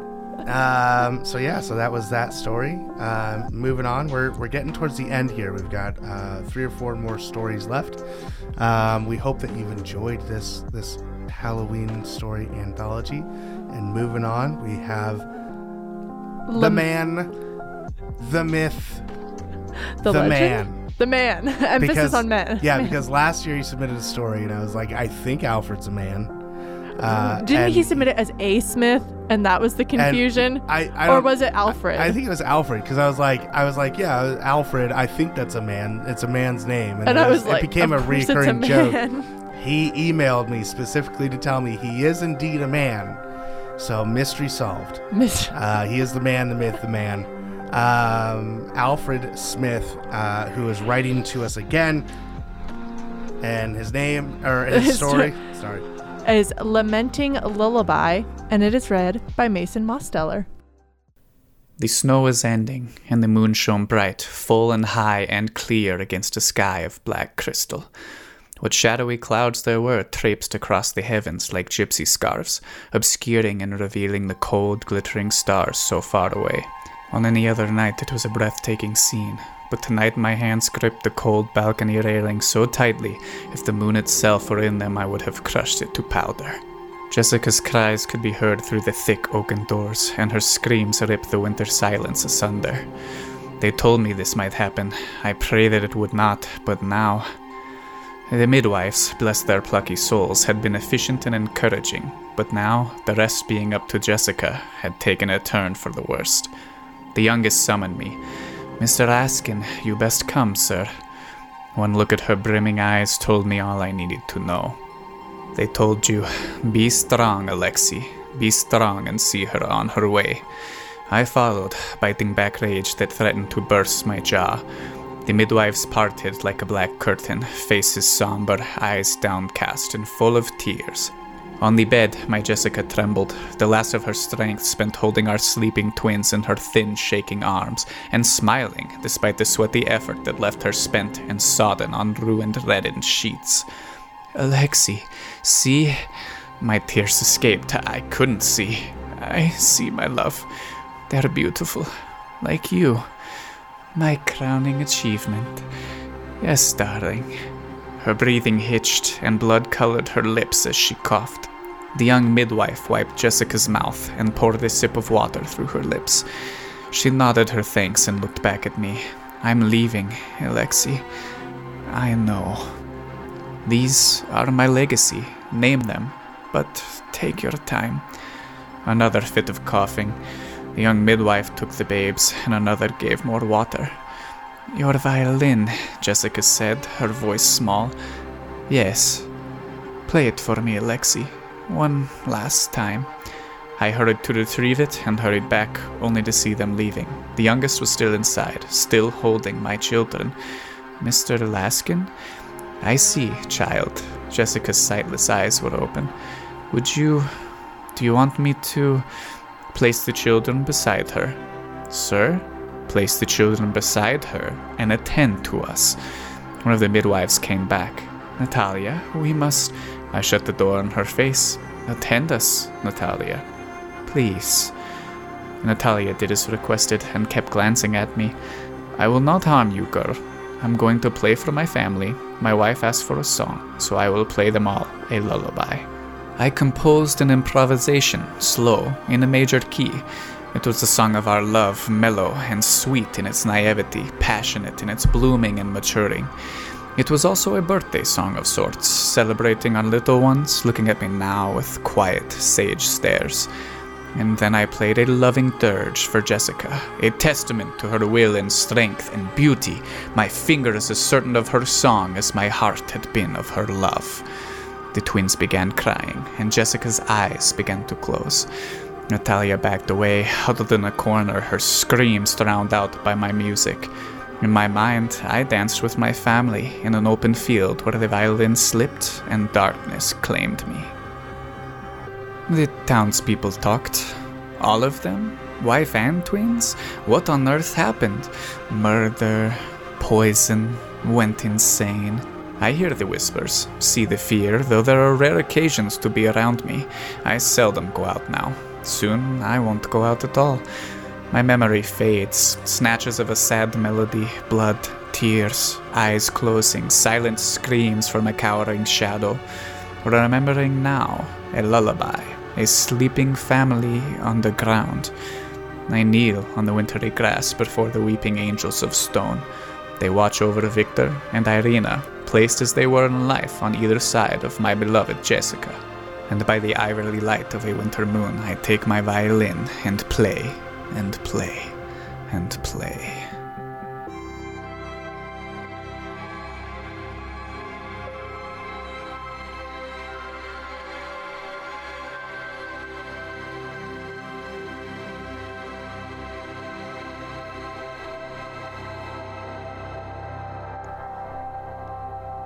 That was so moody. Right? It was very creepy too, but also just like, well done, Alfred. Alfred wrote a fantastic story, and can we talk about Mason pulling that voice off? I'm just really impressed because when he helped with our sci fi episode, that was like the first time he'd ever really done VO, but he was so enthusiastic with it. And Yeah. just to see how much he's improved from then until like up until now is amazing. Yeah, he does a really good job, and I and I really hope he can he keeps at it. If he can use this as practice, all the better. But um, he's really really talented, and so every time he's like, "Yeah, I'll read a story for you," I'm like, That was amazing. It just needs to be Mason and Allie from now. yes, on. they just- can run our episode. They'll just do the whole thing for us. It'll be perfect. But yeah, so um, if you like that story and want to read more by Alfred Smith, he, there are a couple places you can check out his work. Um, he does horror flash fiction at nightshadestories.com, and he also writes horror themed poetry at blackquillpoetry.com. Yeah. I got to read some of his poetry. I didn't know about that. Yeah, I mean, he writes in a prose that's very poetic. It is very poetic. It- that was musical. It, yeah, it, it worked out. By the way, that song was so perfect. I didn't even like. Yeah, I that was a good kinda just find. threw it on there and it worked. That was Uh, amazing. so that one was really nice. Um, up next, we have our our good old New Zealand prophet herself. Prophet. Yeah, she's she's She's spreading the word of yeah she's Lewis and spreading the word of our show down in New Zealand. Um, Alyssa Smith. And she wrote a story titled Book, and it is read by a good friend of the show, correspondence guest, Players Guild uh, Member. Member. Yeah. Yeah. Yeah. Uh, Britt Winchester. When my husband told me to leave, after 46 years of marriage, mind you, well, he was being absurd, wasn't he? That blasted library book was the final straw for him, or so he'd claimed. But it was already two days overdue. After 46 years, I should know he'd forget to return it. He sat there on the edge of the bed, knobby spine showing beneath his threadbare nightshirt, tapping blood pressure pills into his palm. George Darling, I said, your library book is overdue. It can't be, he replied, turning his least hearing impaired ear toward me. His pale, feathery hair spun with a second's delay. It was due on the 21st, George. He chased the pills with water and set the glass on his nightstand beside the book in question. Furrowing his beetle brow, he muttered to his knees, I'm losing it. Then he pushed himself off the bed toward the bathroom. The toilet bowl tinkled. I swept over and picked up the book, smoothed a folded page corner with trembling fingers, weakened by my recent illness, and placed it on the dresser beside his comb. There, that will remind the bugger. What on our good green earth? George stood just behind me in his saggy underpants, a bewildered look on his face. Before I could respond, he grabbed the book with both hands, gave it two good shakes, and tossed it onto the corner chair, where it was sure to be forgotten. Then he stomped out of his underpants, retreated to the bathroom, and turned on the shower. George, don't forget to open the window. He wouldn't, because he never did. Misty tendrils curled from the bathroom. The mirror was fogged up with condensation. Ah, here's an idea, I thought. I'll write book on the mirror as an unmissable reminder. The glass squeaked as my shaky finger formed the letters. I had only gotten to the second O when old Sourpuss yanked open the shower curtain, making the rail screech in protest. Enough! You need to leave! Fancy saying that to your wife. He marched out of the bathroom, through the bedroom, water dripping off his slack, pale bottom. I followed him to the bedroom doorway. Wet footprints tracked down the hall toward the kitchen. After a moment, he spoke on the phone. I've had it. Your mother needs to go. She's moving things around and I'm haunted by her nagging, he sighed. I miss her, and it's only been a few weeks since she passed, but I'm being tormented. Guess what she just wrote on the bathroom mirror? Boo.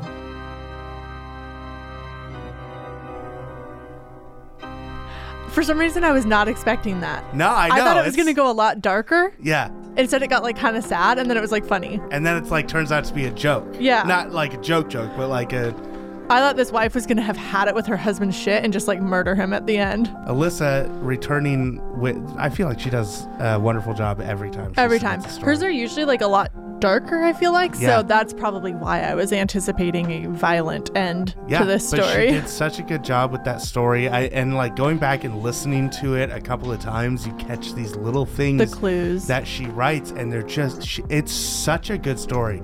Honestly, I recommend you go back and listen to it again because you'll hear it and and be like, oh my god, yeah, it's so. How good. did I not see this the whole Um, time? And then I added in the little organ bit to kind of be a little bit more of a clue of like a funeral sort of sound. So, you know, helping Alyssa out as. as oh I yeah, can. she needed your help. Yeah, she definitely needed my help. No, not at all. She didn't. But I, I mansplained my way into the music. Um, moving. Oh, and real quick, yeah, Britt. I mean, she read that so perfectly. She was super mellow, super kind of like cutesy with it. She did a great job. Britt is my podcast girl crush because she has like the just best r- like radio voice ever. She does. It's so smooth and she like speaks so articulately and I'm like, why don't I sound like Britt? We did a uh, a quick promo for Players Guild once, and I had her read it, and I stopped her in the middle of it, and I was like, "Hey, Britt, do it again." But can you be less sultry, please? Because you're gonna turn sultry. everybody on as they're listening to our Players Guild promo. So that that's now gone down as as uh, the thing that Tyler has said to Britt. Um, so yeah, so thank you, Alyssa. Thank you, Britt. You guys are amazing. Uh, second to last story, We're getting there. and it's storming outside right now. Like, yeah, we had to like hit save real quick because the lights were flickering. Yeah, so, so so just so you guys are aware, like it's storming. We're having a Halloween time right now. Um, it's great. Um, second last story. Sorry. Yeah, and uh, it is aptly named Of Baseball and Rain. And it's by Robert Adkisson, who I think is another first time contributor. yep, and it's read by Heather Breister. Breister. I would have guessed Brister. but- Brister. See, of course I get it wrong. I get my own best friend's name wrong. Heather, email us and tell us how to pronounce your name, please. Yeah. Uh, so here's of baseball and rain. Three days. Michael looked out the window of his bedroom, watching the rain continue to drip from the eaves. He wondered if it would ever stop. Gazing off into the distance, he let his mind wander to the baseball fields where he would now be playing in the semifinals of the City Little League tournament. He saw himself standing on the pitcher's mound, the sun warming his back as he prepared to throw the first pitch. Winding up, he hurled the ball across the plate as the umpire shouted, Strike one! Michael smiled as he fell deeper into his daydream. Winding up for the second pitch, he released the ball and watched it fly past a swinging baseball bat. Strike two! The umpire called. Wiping the sweat from his brow as he caught the ball thrown by the catcher, he prepared for a third pitch. This game is mine, he mumbled under his breath. He started into the windup for the pitch just as three circus clowns ran onto the field from the stands, their destination being third base. Upon arriving, each of them stood touching the bag, taunting as Michael stared at them. Throw the ball, Michael! One of the fans yelled. Frowning, Michael started into his pitch, throwing it high as he turned to glance again at the clowns on third base. They began to laugh and dance around mockingly. One of them picked up third base, and the three of them ran off the field. What are you doing? Michael screamed. A silence fell over the crowd. Pitch the ball, Michael, his coach called from the dugout. Michael just stared at him. But they stole third base, he replied. The silence over the crowd thickened.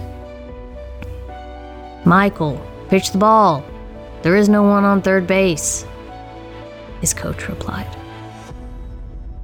Confused, Michael began his next pitch just as he caught a glimpse of colorful clothing in the crowd near first base.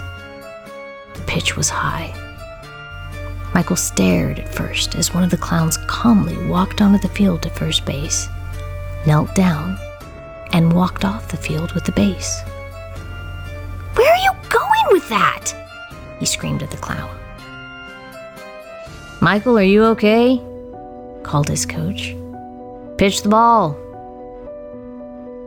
Michael, anger rising inside of him now, yelled at his coach.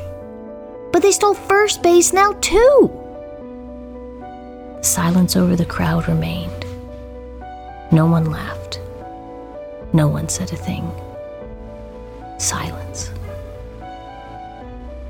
Michael, there's no one on first base. Go ahead and finish your pitching. Michael sighed, then began his windup. It was high again. Full count! yelled the umpire from behind home plate. At this, the three clowns ran to home plate, each with a baseball bat of his own, taking up stances awaiting his pitch. Go away! Michael screamed. All of you, just go away! His vision went black just as he heard the songs of a carnival being played on an accordion. He woke up to find himself in a darkened bedroom, nighttime obviously having fallen upon him. He tried to rub his head, only to find his arms bound in position in front of him by a tight straitjacket. Mom! He screamed. Mom! Silence. Out from under the bed, a single clown crawled. He winked once at Michael, walked to the door, and exited the room. Then the rains began.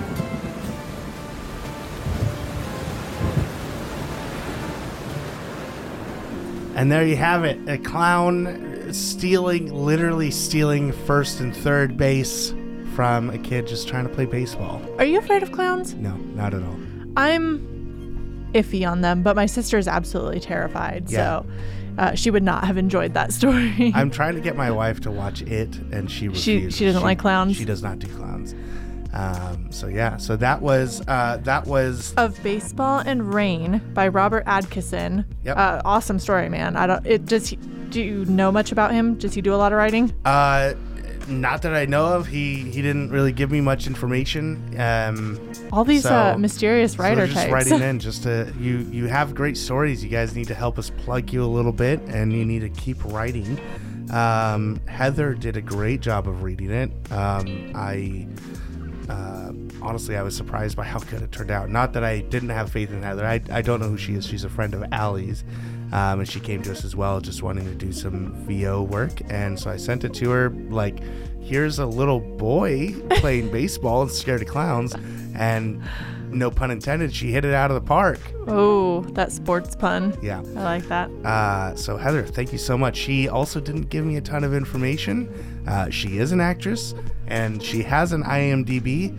Um, so if you're looking for an actress down in LA or maybe some VO work, she can do it for you. She did a really good job for us. She did awesome. Yeah, thank you very much. And thank you. Allie, for connecting us with all of your actor friends. Yeah, for real. Again, Allie's just gonna take over the the Halloween show for me, um, and that brings us to our last story.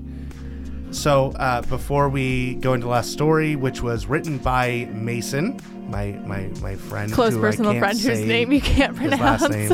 Um, I, I keep wanting to try, and then I'm like, I'm just gonna embarrass myself even more. I'm not gonna do it. Um, I read this because when I read it, I I fell in love with it immediately, and so this one uh, I put a, a good amount of work into because he did such a good job, and it was fun for me. Um, but before we go, but we're gonna leave you guys with this last story. Um, we just want to say thank you for hanging out with us. Yeah, I, I mean, this is awesome. This is by far, I think, the most stories we've ever had submitted for an episode. So that's awesome. Yeah. Um, and it's so cool. This time, I think we've also had like the most new contributors since our first one, since we first started this. Yeah. So it's awesome to have that mix of first time writers, like people who have literally never written a story before, to our like polished. You know, they've released anthologies writers like Brianna and Curtis and Steve, like all of those guys who who do this on the regular. Yeah, uh, I hope you guys are enjoying it. I hope the writers are enjoying doing it and they're not getting tired of it. We we I can't wait to do it again next year and hopefully maybe do it bigger and better. I, it's getting to a point where maybe we have to split it up and do a couple of episodes because we're getting so many good stories. I, I can't turn stories away. Um, so yeah, and then and then if you're looking at um, if you want to write a story um, you can write to us at any time. And especially when we get into the new year, I really, really want to stress how much we want to support indie authors and, and new authors and self published authors, people who don't have the big five companies, you know, doing their marketing. Um, reach out to us, send us parts of your stories and or, or shorts or flash fictions we want to read them on our show and we want to support and and show off some of the people that listen to our show. So we can start doing that if you send those in and we can get a backlog going. So start sending in your work to us. Tell your friends to send in their work to us. You can send all of your work to lewisandlovecraft at gmail.com you can go to our website lewisandlovecraft.com you can um, you can go to our instagram at lewis and those are those are the big ones. Um, reach out to us there. Hannah, anything else before we before we go? I don't think so. Let's hear Mason's story. What's it called? It is called The Last Spaceman.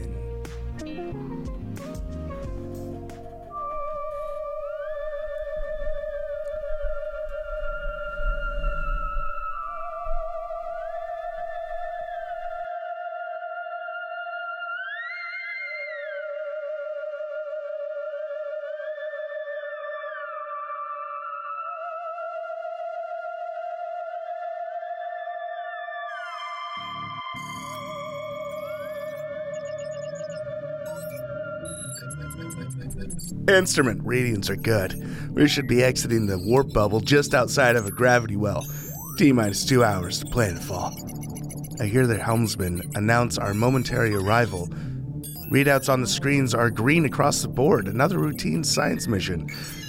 And it all changes with a loud, metallic grinding as we exit our warp space bubble. Captain, We've exited into a debris field, the helmsman frantically yells, throwing the ship into evasive maneuvers. All hands brace for impact. We're at threat level 5, the captain sternly announces over the ship's intercom system. The ship creaks and moans like a Terran sea vessel from the old texts.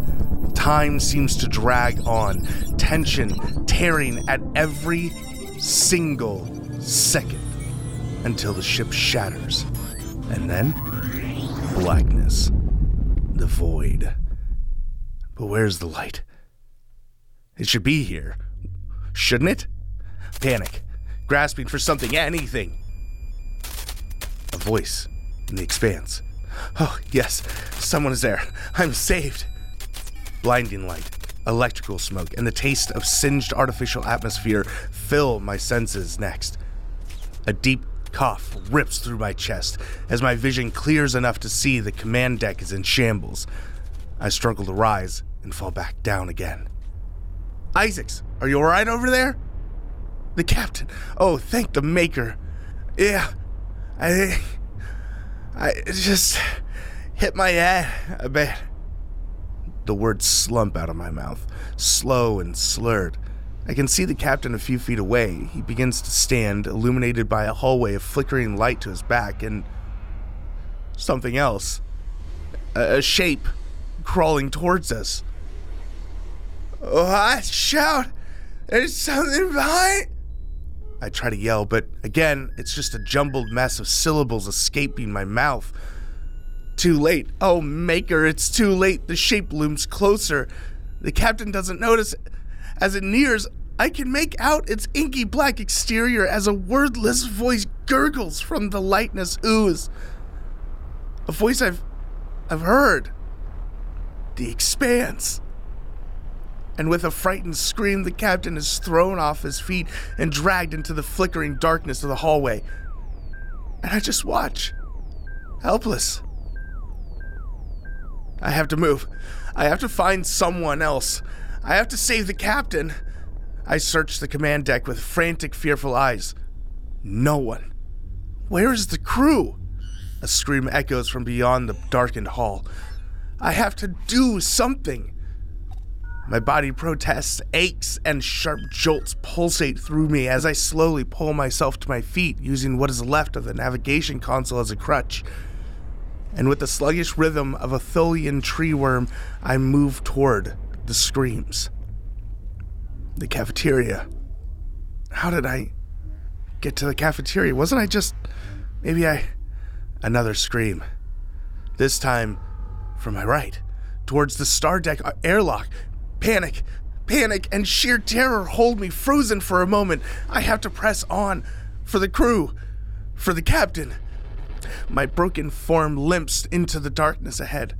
Rounding the corner to the port side airlock, I see it again the writhing mess of black tendrilled ooze. It stares at me, and I stare back into the expanse, into nothingness, until my attention is pulled from its form to that of the lifeless corpses sprawled around the floor. Around it. Bodies twisted, bruised, and broken. Anger and sorrow replace panic and terror. I lunge for the beast, but my legs give in. Hard, cold steel floor meets me. Blackness. The voice again. It calls out, and this time I run toward. What? Where? I scream into the void, and the void screams back. My eyes flutter open, filling and flickering light and electrical smoke. The command deck? My vision swims as I try to gather myself. Hands wrap around me and hoist me upward. Vision clears. Captain? I manage to exhale. I don't hear a response. As my attention locks with the creature of rolling void and anger in front of me, it hisses. I can feel it draining the last dregs of life that I have. I can't escape. My final moment approaches, and then I see him. The swirling tendrils coalesce into a solid, recognizable form. Me? I stare into the void that is myself, and it understands as I do now. The creature shivers, hisses, and shakes until it's no more. My eyes shutter closed, and I see the small crack in the ship's forward view window. A small circle of red, neatly juxtaposed to its side. Vision fades, and I smile. the void smiles back. The void smiles back. The void smiles back void smiles back.